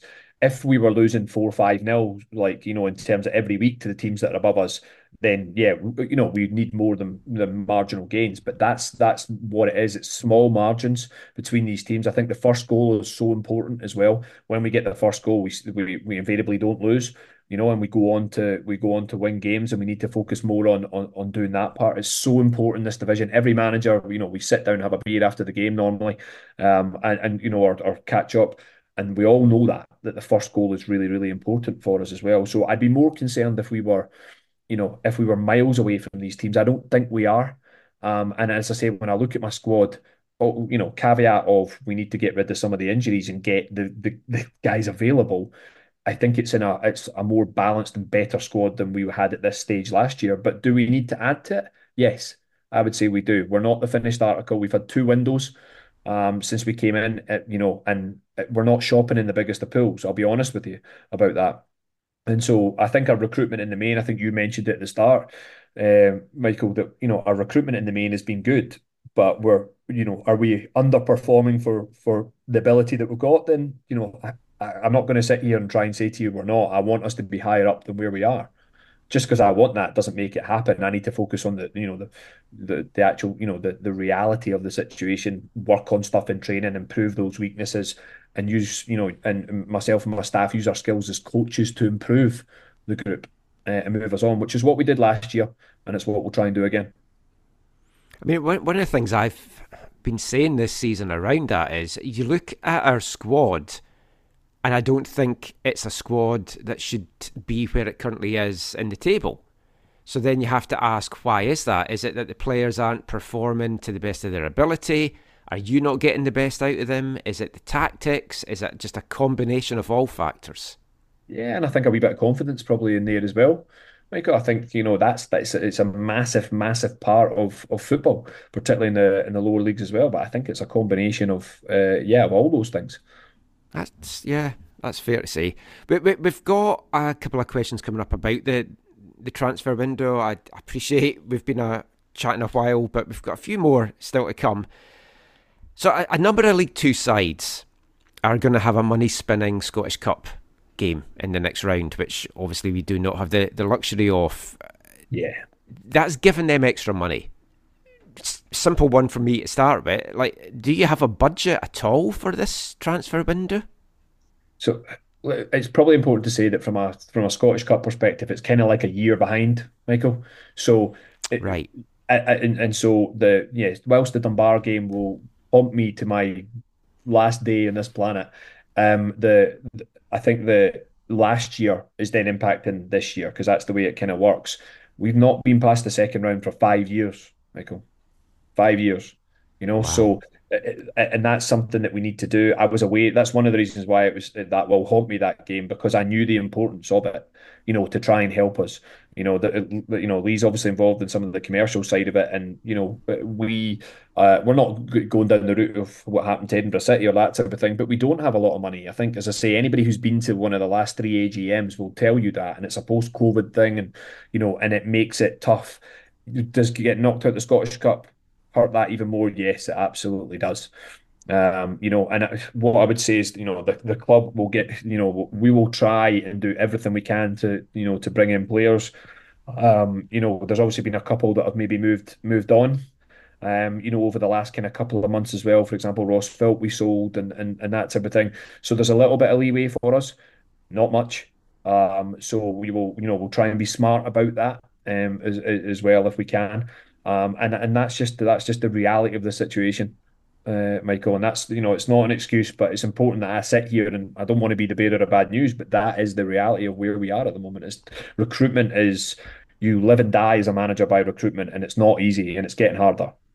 Yeah, well, yeah, because you, you've got teams in the Lowland League that are splashing the cash, and it, yeah, it's a very changing face of Scottish football, and I think it is important that the fans just appreciate just how. I mean, I I've heard stuff about the losses made by the club this year, and it's, it is alarming. And obviously, that is going to affect the, the playing budget as well. And there's there's a few more questions coming up that, that Leo asked just now, just about this window. Yeah, I, would probably just say just on that budget point, Michael, just to come back to that as well. One of the reasons I got this job is because for the last like you know six years or whatever, like you know, is before I came back to be Stevie's assistant, I worked in developing young players at Partick Thistle. Paul's yeah. been the last ten years at Hearts. We've got this job because we're you know we're you know we've been working at Premier League size developing young players. And that that was you know one of the, the things behind it. And as i say that's i stood in front of the board and said like that's what i would do. Like i, I speak to the chairman all the time and, jim always says to me in fairness to him like if, if there's something comes up bring it to me and we'll see what we can do. He always says that. Uh, you know, and I know there's, you know, it's not like there's a bottomless pit or a sugar daddy somewhere for for East. That's not the case, you know, uh, for it and you know I'll never uh, I'll never kind of complain about the the finances that we get. It's just it's just the challenge that I face. Other managers have got different challenges whether it be managing a large squad you know with guys that have got a huge ego or whatever. There's different challenges that come with you know with each of these ways of doing things this is the way that we're doing things, uh, you know, just now, and that's what I'm kind of committed to. If there's somebody else that comes in, if there's, you know, I don't see a, a Saudi billionaire coming to take over East Fife, or you know, hopefully if Lee wins the Euro Millions or something like that, then yeah, we can, you know, we can look to things might be different, but that's not where we are, and you know, there's no point complaining about it. It's about, you know, it's about getting on with the job. Yeah, Lee, imagine if a Saudi billionaire comes in, the tea towel sales you could do in the club shop. Honestly, the I would have to do like the Emirati uniform and, and black and gold and stuff, mate. I would make a mint. Um, but yeah, look, I, I, think some of these questions are, are very samey, Greig, that I've got yeah. up. So give, given how long we've, we've had you on, we'll try and condense them. So um, right. a few people have asked if, if have you got targets lined up. Um, so that was a, another one from Grant. Um, what and what positions do you feel like we need to strengthen?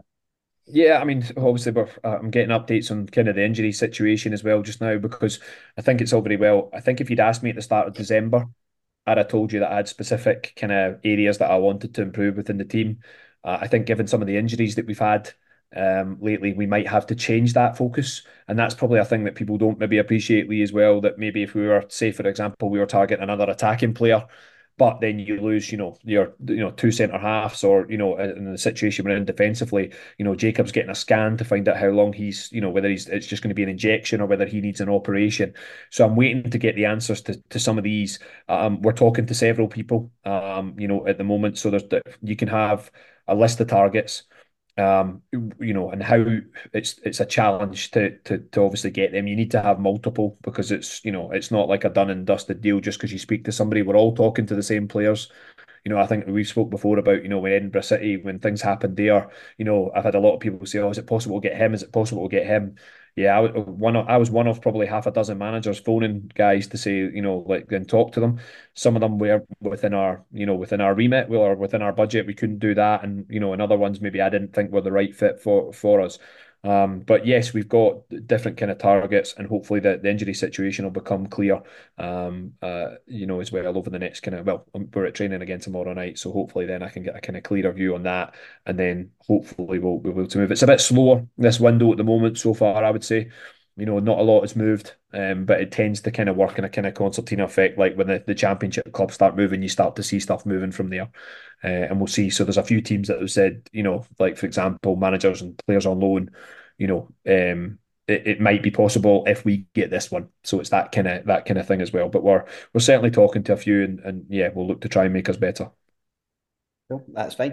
Um, Liam Thompson said you've been on record saying a few times that East Fife aren't the richest club, um, and I'm going to paraphrase this question. Do you think that that's where do you think our player uh, budget is um, in comparison to other uh, teams in our division, and do you feel like we're at the lower end of that scale? Yeah, um, you know, I, I, am good mates with with, uh, with Robbie at Bonnyrigg. I'm obviously good mates with Aggie, that type of thing. And we've got we've got like similar budget to those guys in fact, same budget as those guys. So just just as a kind of you know, I'm confident enough to kind of say that. I know that some of the others, uh, when I look at their squads, I think they must be higher. I don't know for a fact, but they must be, um, because some of the players that we spoke to, maybe you know, were, were able to tell me what they were what they were earning there. Are we still competitive? Yes. I would say that we're still competitive. So, like, I'm not going to sit here and say that you know we, we have got the lowest budget in the division and we're not, uh, and you know, we're not competing that way. That would be disrespectful to the gym and, and to guys like yourself who went and worked hard to get sponsor money in for the club and that type of thing. We're definitely still competitive, but it's more just getting that. I think sometimes when people say to me, you know, can we not? I had, it's funny. I had a text earlier tonight as well from somebody saying, "Can you just go and get this guy?" And you're like, right, okay. It's sometimes I think it's just that like almost reality of well, hang on a minute, guys, that that we we were not in a position to do that one financially, and I think some people maybe think that Jim and the board are maybe sitting there on the you know kind of with the checkbook stuff that we are hiding it away from me or whatever. That there's a there isn't. We get every we get like what there is you know, and I'll go and try and spend it and I'll go make an offer that I think is, you know, what we can afford. And if it's good enough to get it done, great. You know, we're looking for players that probably aren't looking for money. And that's, you know, one of the things that we might criticise maybe some of the senior players, almost all of our senior players could go to other clubs and earn more money. They're here because they love playing for the club, they enjoy it, they like the way we play football. Um, as well, and that's an important aspect to have. So again, when people say to me, you know, do, do I think the players have chucked it? If they wanted to do that, they, you know, there's a they could go and earn more money probably elsewhere. Um, I would say a lot of them, but there's a big thing to be said for the fact that they enjoy playing for the club, and, and you know, yeah, we're going through a tough time just now, and that doesn't kind of um, it, it, doesn't kind of take away from that they need to do a bit better, but at the same time, they're here because they want to be here, and that's why I believe as well that we'll go in the right direction. Greig, do you expect to lose any players in this window? I, I don't think you can ever say ever, uh, never, Lee. Um, if I'm being honest, um, I think I'm not I'm not expecting it, but I think as I said to you, it's just starting to move just now. And if somebody comes in and wants to kind of maybe take somebody, um, that's a question for the board, not me. Lee, a lot of the time as well. So somebody came in and made a bid for a player or whatever. But you know what I would say is, you know, there, there was interest in some of our players maybe last January, um, and, and things, and in some of the guys who were under contract at the end of the season. Uh, and a lot of the guys chose to say, do you know what? No, I want to stay at East Fife. I want to kind of, yes, I want to move, but I want to move higher than, you know, another part time team, for example.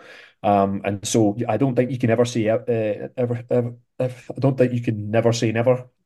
Um, so we'll wait and see what what kind of happens with it. I mean, like for example, if you'd asked me that last year about Merce at that point, Lee, that was not something that we thought about doing um, you know, uh, and then Edinburgh City came in, you know, quite near the end, and I had the decision to make, and I had to look at it, and I think that you know, people talk to me about what we did in January in terms of you know seven out and four in. You know, we made an awful lot of changes. You know, we moved Steely to right back, we moved Sam from left side centre half to right side centre half. We brought Pagey in, who's a talker and an organizer, and some people were like, "Really, is you know, is Pagey the right sign?" And I think, you know, he proved his worth for us. You know, in, over the season, Big Aidan Quinn came in and was great you know, for us. I moved Liam Newton from centre midfield to left back and kind of changed things. So we ch- we made a lot of changes with some of the guys that we already had as well, and it was about, the, as I say, improving the, the the balance and stuff.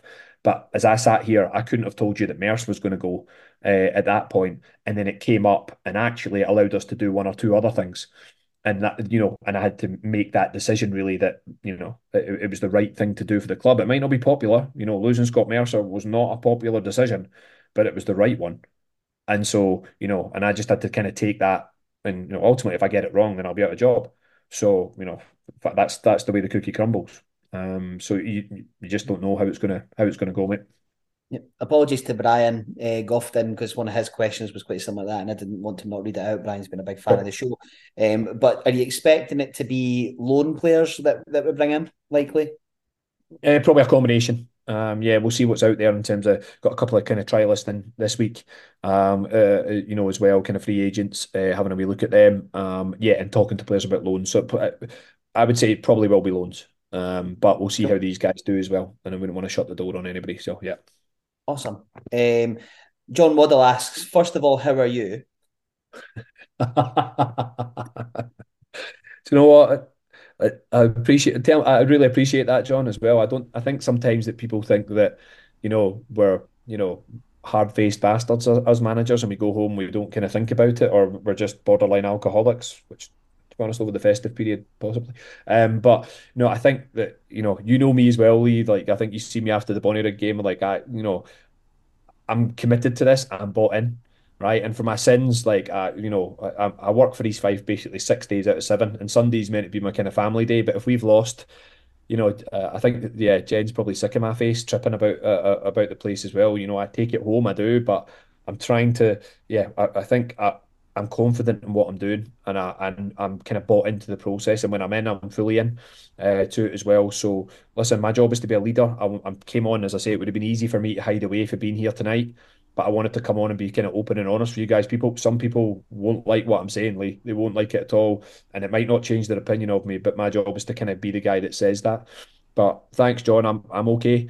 I'm up for the fight, you know, um, and and that's where we need to be. We need to get the sleeves rolled up, the chest stuck out, and we need to go fight for the badge. I seen it for the players on Saturday, and we need it, you know, when we get more of them back as well, and we need that from now until the end of the season. It's so important for the, you know, the supporters. I know that there's not many, not many, like you know, we're not a massive club, but when the supporters get behind the players, what a difference it, it makes them. And I know the players have got a duty to kind of give them something to get behind.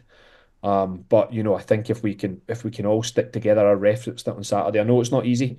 You know, I know it's not easy, but it's you know, it's, we, you need to take that off with a smooth, and we'll come through this, uh, and, and I'm sure we'll kick on, and that's the aim for us all. So thanks, John, for your question. I appreciate it. That's the first part of the question. the second part. He's about to slaughter me now, isn't he? Right? can, can you get to fucking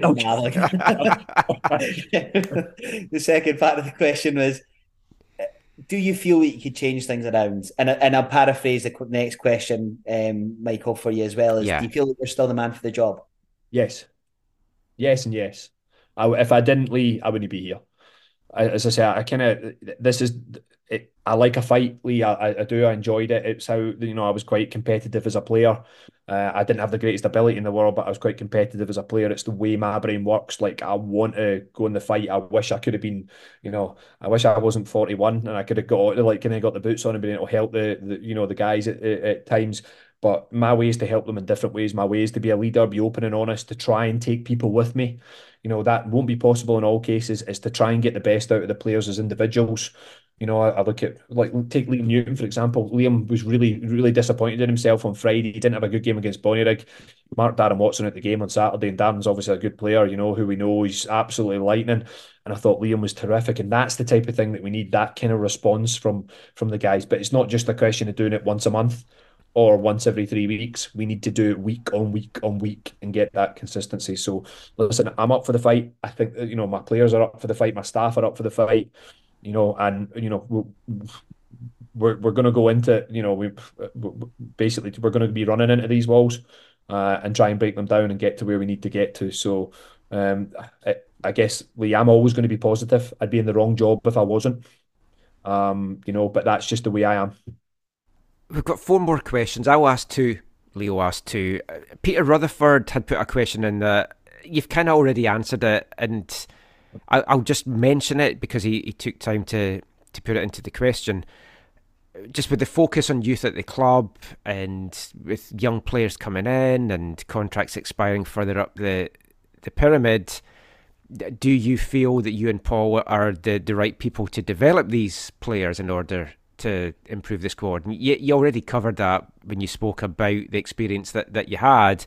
And obviously, if you didn't feel you were the right men for the job, you wouldn't be in the job. Yeah. But I just wanted to ad- address that. But uh, ST Witherspoon asks, do you feel you have the backing from the fans? And I'll kind of add on to that. Do you feel you have the backing from the board? Yeah, yeah. Uh, so let me cover. I I can kind of cover all of them. Uh, Michael, I, you know, as I say, that's what me and Paul did for a job, right? Developing young players. It's one of the reasons why Stevie brought us in um, as well, you know, to work with him because he's passionate about that. That's the way we see the game going, and that's what the job is, right? That that is where we are. So yes, absolutely. You know, Paul's first class on the pitch, working, you know, working with it with the guys. Lindsay working with the goalies. We've got some, you know, we've got Fleming, obviously two really talented goalies there as well. And I'm really happy with my staff and what we're what we're doing there. Uh, and we'll keep working hard. It's not easy. Um, it's certainly a challenge. Um, and I like the way that the players are adapting and they come in and try and get better every night. And that's that's all you can ask from a part time team is uh, in terms of you know the training stuff. Do I still have the backing of the gym and the board? Yes. Um, again, if I didn't think I did, Michael, I was in a position at Stirling Albion where we went through a rough patch and it was it was horrible in the you know in the background. There was whole kind of there was challenges in terms of a fan takeover and different factions and inside the club that was button heads, and I was very much in the middle of it, and it made it tough. It made it a nightmare, if I'm being honest, at times, and and it just physically drained me, and it was one of the reasons why I ended up kind of leaving in the end. Uh, again, I, well, though I also lost the expectation battle after we got promoted um, in there. So I'm, you know, I'm conscious of that. It's one of the reasons why I mentioned the expectation at the start. I'm Yeah. conscious of, of that. I've lived experience of this.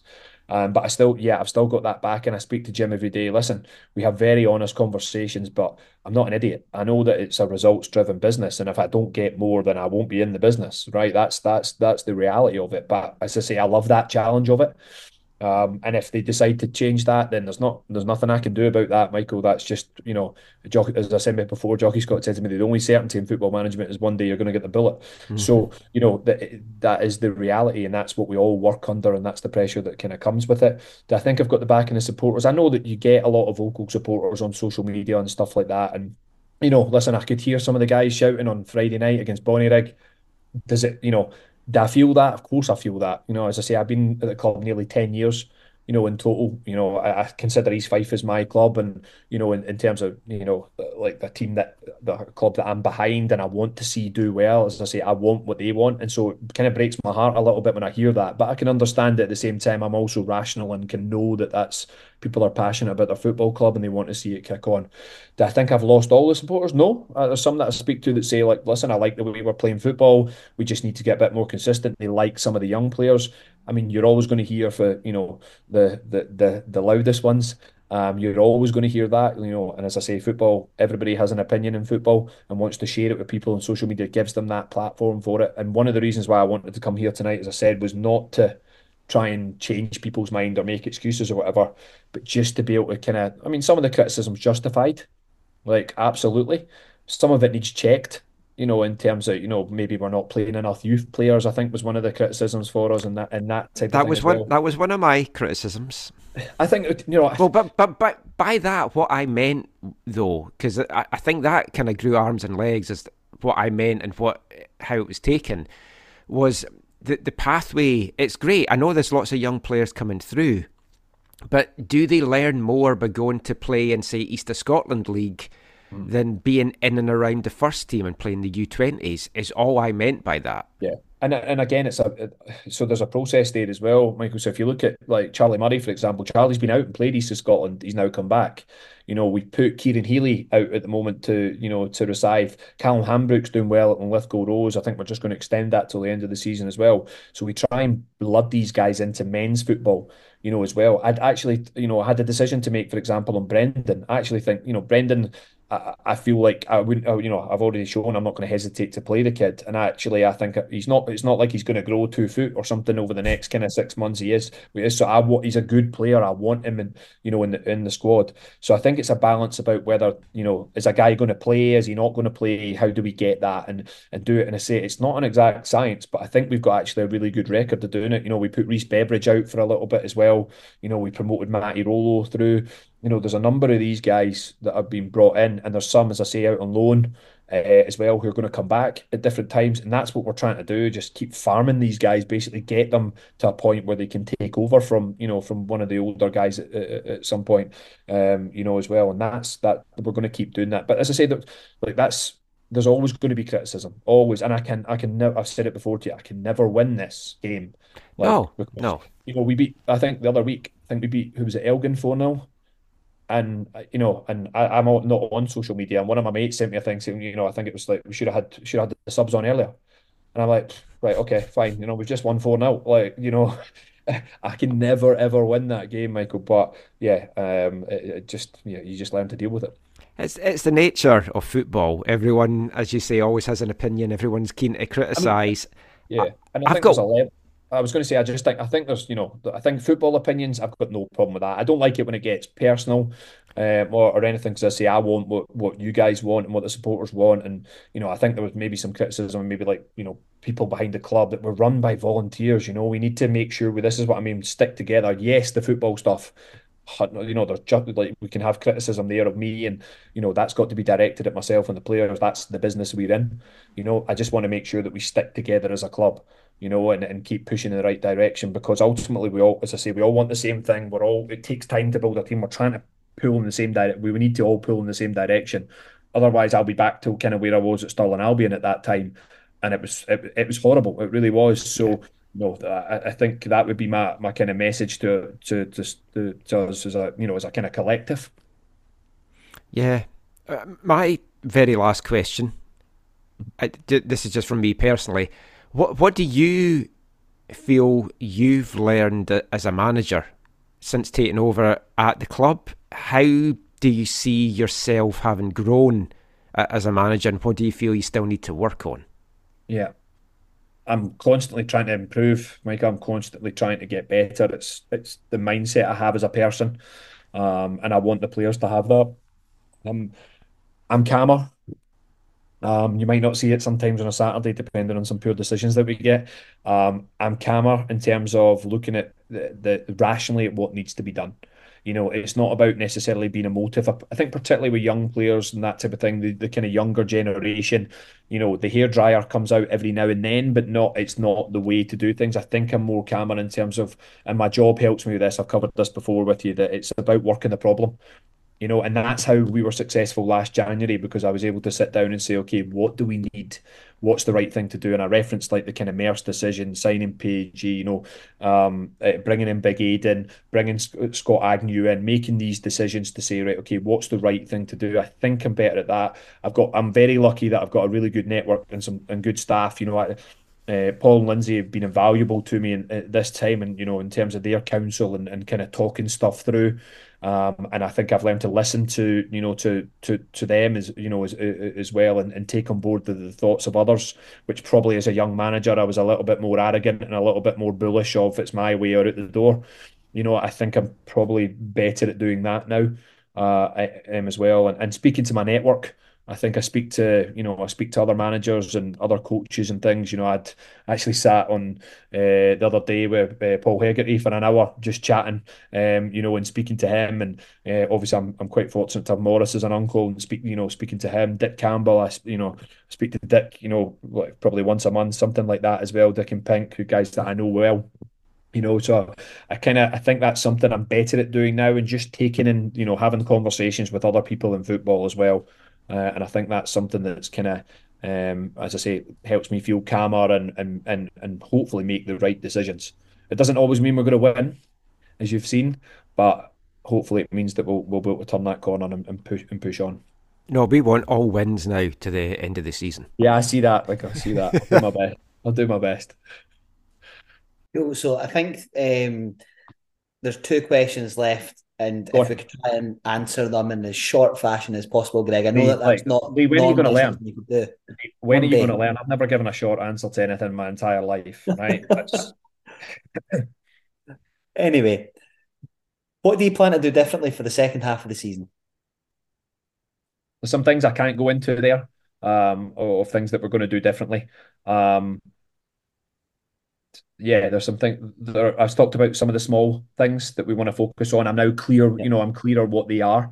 You know, I've seen us for 17 games now, and, you know, and, and, and that type of thing. So I, I know what those are uh, and we're working on them. So I want to see that come to fruition, and I want to keep pushing that and keep hammering home certain points of that. As I say, I think I know what we need to do in terms of the balance, the the you know the the, the kind of depth of the squad, uh, and there's some things that I'll keep to myself if that's all right. Um, that will just work with you know in training. Um, uh, yeah, that we we want to try and improve on, but you know we want to win more games of football ultimately, and I know that sounds stupid but it, that is what we're you know what we're trying to do. We're very very capable of doing that. We know we can score goals, and we know you know as I say we can keep clean sheets and defend. Um, it's putting it together in a consistent run for us, and that's that's the ultimate aim. And the final question: What's your message to the fans right now? Keep the faith yeah, I would say we we all want the same thing, right? And it does take time. I know that there's frustration out there that people, you know, thought, well, we should have been fourth. You know, we were fourth last year. We should be higher up. We should be doing this. And I've said it a number of times in the TV interview. There is no should.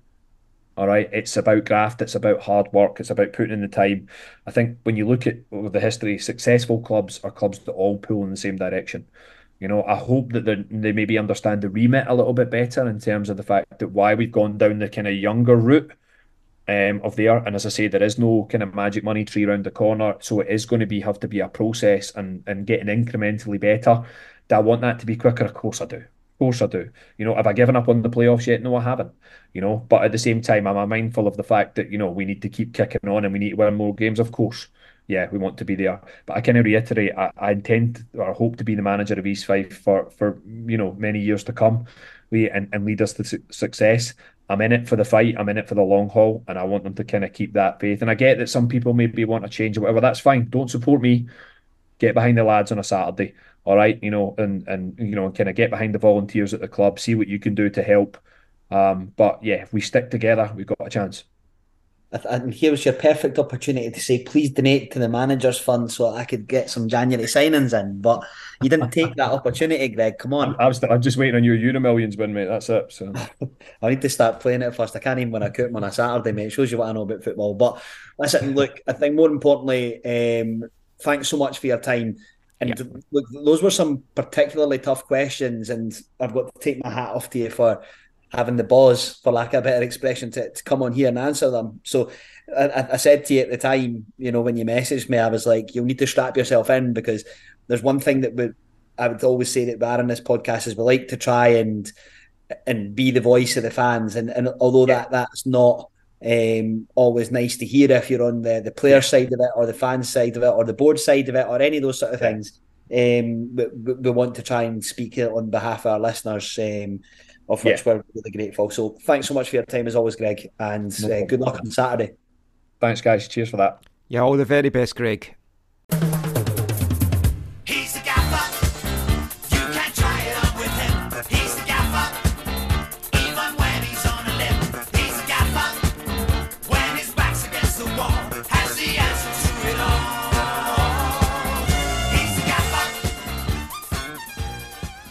the gaffer, Greig McDonald, there. Very open and honest chat from Greig. Thank you to everyone that sent questions in. We hope we, we did them justice. I don't think we we shirked away from asking the questions. Some folk will probably say we went in too soft, but I, I think there were some tough questions in there. But it's questions that had to get asked. There's a lot more we have probably I, I kind of wanted to interject a few times, but we had said we wanted it to be a fans forum and have the fans kind of put their point of view across and not just our opinions as you hear week in week out. So I think it was important to that, but. I mean, Greig took them all, he answered them all, disagreed with some. A lot of folk will listen to it and disagree with what Greig said, and there's still going to be a lot of folk that want Greig out of the job. But it's important to have these chats, Lee. Yeah, um, and like you say, thanks to to Greig for for coming on. And and you know, I didn't ask him. Um, you know, I, I, I genuinely didn't ask him. He texted me, um, and I'll I'll prove that to anybody that that wants the proof. Um, he wanted to come on and, and face the questions from the fans. I think that that shows real strength of character to want to do so. Um, I'll be honest with you, I almost said no because there's part of me, because he is a hero of mine, wants to protect him. Mm-hmm. and I and I knew there would be some tough questions. But do you want to know what? I asked people to be respectful. For the most part, they were. Um, they were. So well, yep. Yeah. Well done to the, the fans as well, because you know, I don't think anybody could sit here and say they're happy. There's there's stuff that, that Greig came and said in the show today that I disagree with. And mm-hmm. I've said to him, um, you know, that I disagree with this or I disagree with that. You'll hear you've heard me interject with and challenge him with some of the stuff that, you know, I don't like what I'm what you know what I'm watching either. Um, but ultimately, you know, he's he's trying to do his best, and you know, the only people that can make that decision whether they're happy or not are are the board. Um, but you know, we've got to to hope he can turn it around. Yeah, and it, I mean, I I'll be honest, I don't agree with his assessment of that performance against Forfar. I understand what was behind it and what he said, but as, as I mentioned there, my perception of how the game was played in that second half and how Greig saw it play out is different. He is the football manager. I'm just the, the guy watching it in my bed.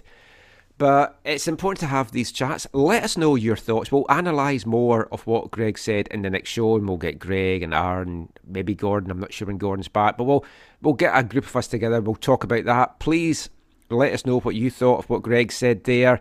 Glory Days of Gold at gmail.com. Glory Days of Gold on Twitter. We read everything. We might not always re- get a chance to reply to everything, but we do read everything that comes in. We really would love your feedback on this. Do you feel we're too soft? Was there more stuff that needed to be asked? Greig's open to come and do this again. obviously he is very aware it's a results driven business, and if the results don't pick up, there is only one way out. I always remember, like he mentioned, Jocky Scott's comment there that there was a manager here that said this similar thing. It's like in the Premiership, there's only one champion at the end of the of the year. Does that make everyone else a bad manager? Not necessarily, but there's always things that you can do better. The stark reality is we're not in a good state on or off the pitch right now. Things need to pick up on the pitch. Results have to get done. As long as we don't fall down the trap door this season, at least it's something then to build upon. And whether Greig is the man in charge to do that going forward, he said he wants to be his Fife manager for a number of years. I'm sure there's a few folk been yelling at whatever podcast device they're listening to this on when they hear that. But let us know your thoughts as we say. We'll talk about it more in the next show as well. But that is pretty much it for the show, Lee. Any final thoughts from you? Anything funny that's caught your eye just to, to end things with? I know we're both watching the darts play out as we as we record this. Yeah, um, and as, I, as as I've done that, uh, Williams is just through a, a 180 that Luke Littler. Wow. Anyway, this is not a darts podcast as much as we maybe should start one. I keep thinking uh, about starting a dart. I've got a name for a darts podcast and everything that's not been taken. I won't share it in case someone nicks it, but I've I've got a name for one. I'd love to do a darts podcast. Yes, um, I would be interested in that if anybody is be interested in listening to it. Um, but yeah, I think um, the, the the the standout of the last week has got to be the Arbroath goalkeeper scoring for 50 yes. yards. I, I like, mean, it's it's hilarious on a number of levels, but it's also fucking spectacular.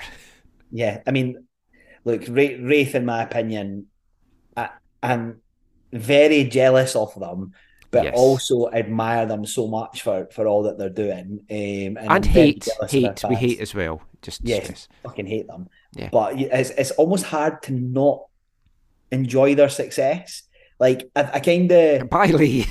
Yeah, like I, so. I, I, didn't have you having the most abuse coming in from this no, episode. Like, and I'm going to try and like caveat that, but like their social media stuff has been brilliant. Like no, it has. Ian, Ian Murray um, with the um, Love Actually posters and their their game, uh, post game graphics, etc.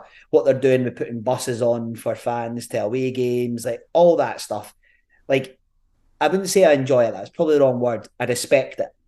That's probably yeah. the, the the best expression. I'm envious. I mean, if they went, yes, if they went bust tomorrow, I'd be fucking delighted. If they if they bottle the league, I will be delighted. But because I've got so many of my good friends that are are Rovers fans, like you know it's it's kind of hard to not like kind of be happy for them because like you're looking at them like you know Dundee United are in that league. Queens Park are spending a fortune, and don't get me wrong, Rovers aren't exactly like the, the poorest club in the world, but they're they're doing well and they're playing a good style of football. Fuck them ultimately, but yeah, yeah. I mean, I look on at them and I think, why not I us? That to be us, yeah. yeah. And it, it, it's like we've spoken before. We don't want to be a Gretna. We don't want to be an Edinburgh City. We don't want some. Gap. We nearly were uh, ten yep. years ago. It's like someone comes in with money, all these promises, and it all goes tits up very quickly. And yep. it's like you don't want that, but this looks a lot more sustainable yep. than uh, other things of that ilk. And yeah, you have to look on with a little bit of envy. It was nice though that the keeper can we claim him as a former East Fife player? I mean, he technically yeah, was. I am. Yeah, yeah, yeah. I'm taking it. But it was it was some goal. If you haven't seen it, I don't know where you've been. Check it out on Twitter. I reshared it on the AFTN Canada account as well. But we yeah, need any victory we could get right now, Mike. So if it's claiming a, a, a former player that I don't even think graced the turf at Bayview, then I'm I'm taking it and running I, it. I didn't know anything about it. It was Paul Galloway that found it and had mentioned yeah. it in a in a group, and I was like, "Jeez, I didn't even." I have no recollection of us having him here on loan. No. I mean, but I anyway, if, if, anybody follows my, my personal Twitter, I put up a, a GIF the other day. That little boy that's been interviewed, um, and it's like, "So you excited to be leaving your mom?" And he goes, "Yeah." And then he starts crying. And that's like when people ask me about sporting East Fife and Manchester United right now, because that is ultimately how I feel.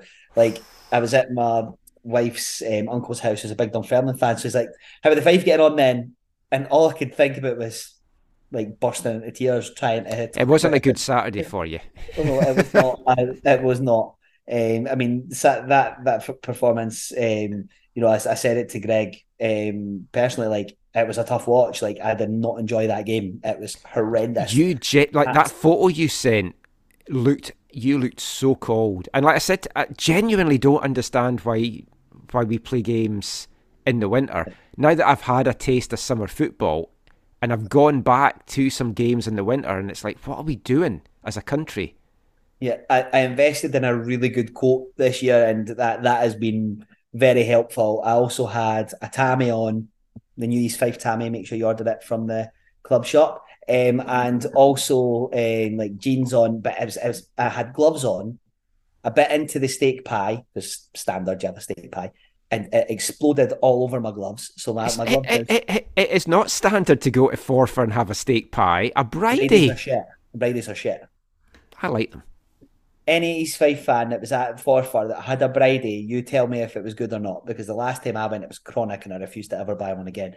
But they are very pastry-ish. There's a lot of pastry. I like I, I, like the pastry. That's the best part. However, it was just gash. Anyway, so I had to steak pie, bit that, pissed all over my gloves. Oh. So then it was yeah. My dad had to put his in his bin in the bin because the gravy to steak ratio was way off. Oh, um, and yeah, my hands when I got back to the car um, I drove up Andy English and Isla and my dad, and I was actually like, "You're going to have to give me a minute because I can't feel my hands." that was through gloves, and I got home, um, and my daughter's got like not an electric blanket for like under your bed, but like a heated blanket. She had it wrapped around her, and I was like, "Can I come in and have a cuddle with you?" oh, you just wanted so, a hug as well. Obviously, because I was so sad after yeah. watching that. And I came in and I must have put my hand on hers. She was like, get out of my blanket. Yeah. I was like, oh. That's what Caitlin's like when I get into bed at night because I, I have really bad circulation. So my yeah. fingers and my feet are like freezing at the best. Even in the summer, I have like cold feet. So the, yeah, w- winter football and me aren't really conducive anymore. I'm just a big wuss. Yes. So happy New Year, everybody. so on that bombshell that Lee Gillis wants Raith Rovers to succeed and is a part-time Raith Rovers fan, maybe even racing in a Raith Rovers jersey, says it all about his true colours. We'll be back with another episode soon. We'll talk about East Fife's latest games.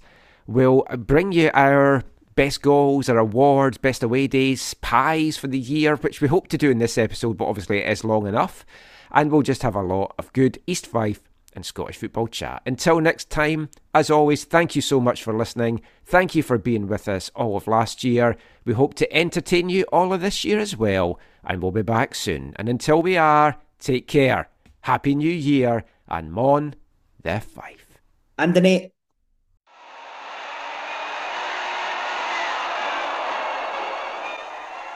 Provost Warren of Glasgow presents the Scottish League Cup to the side that last did the course better, all-conquering East Fife.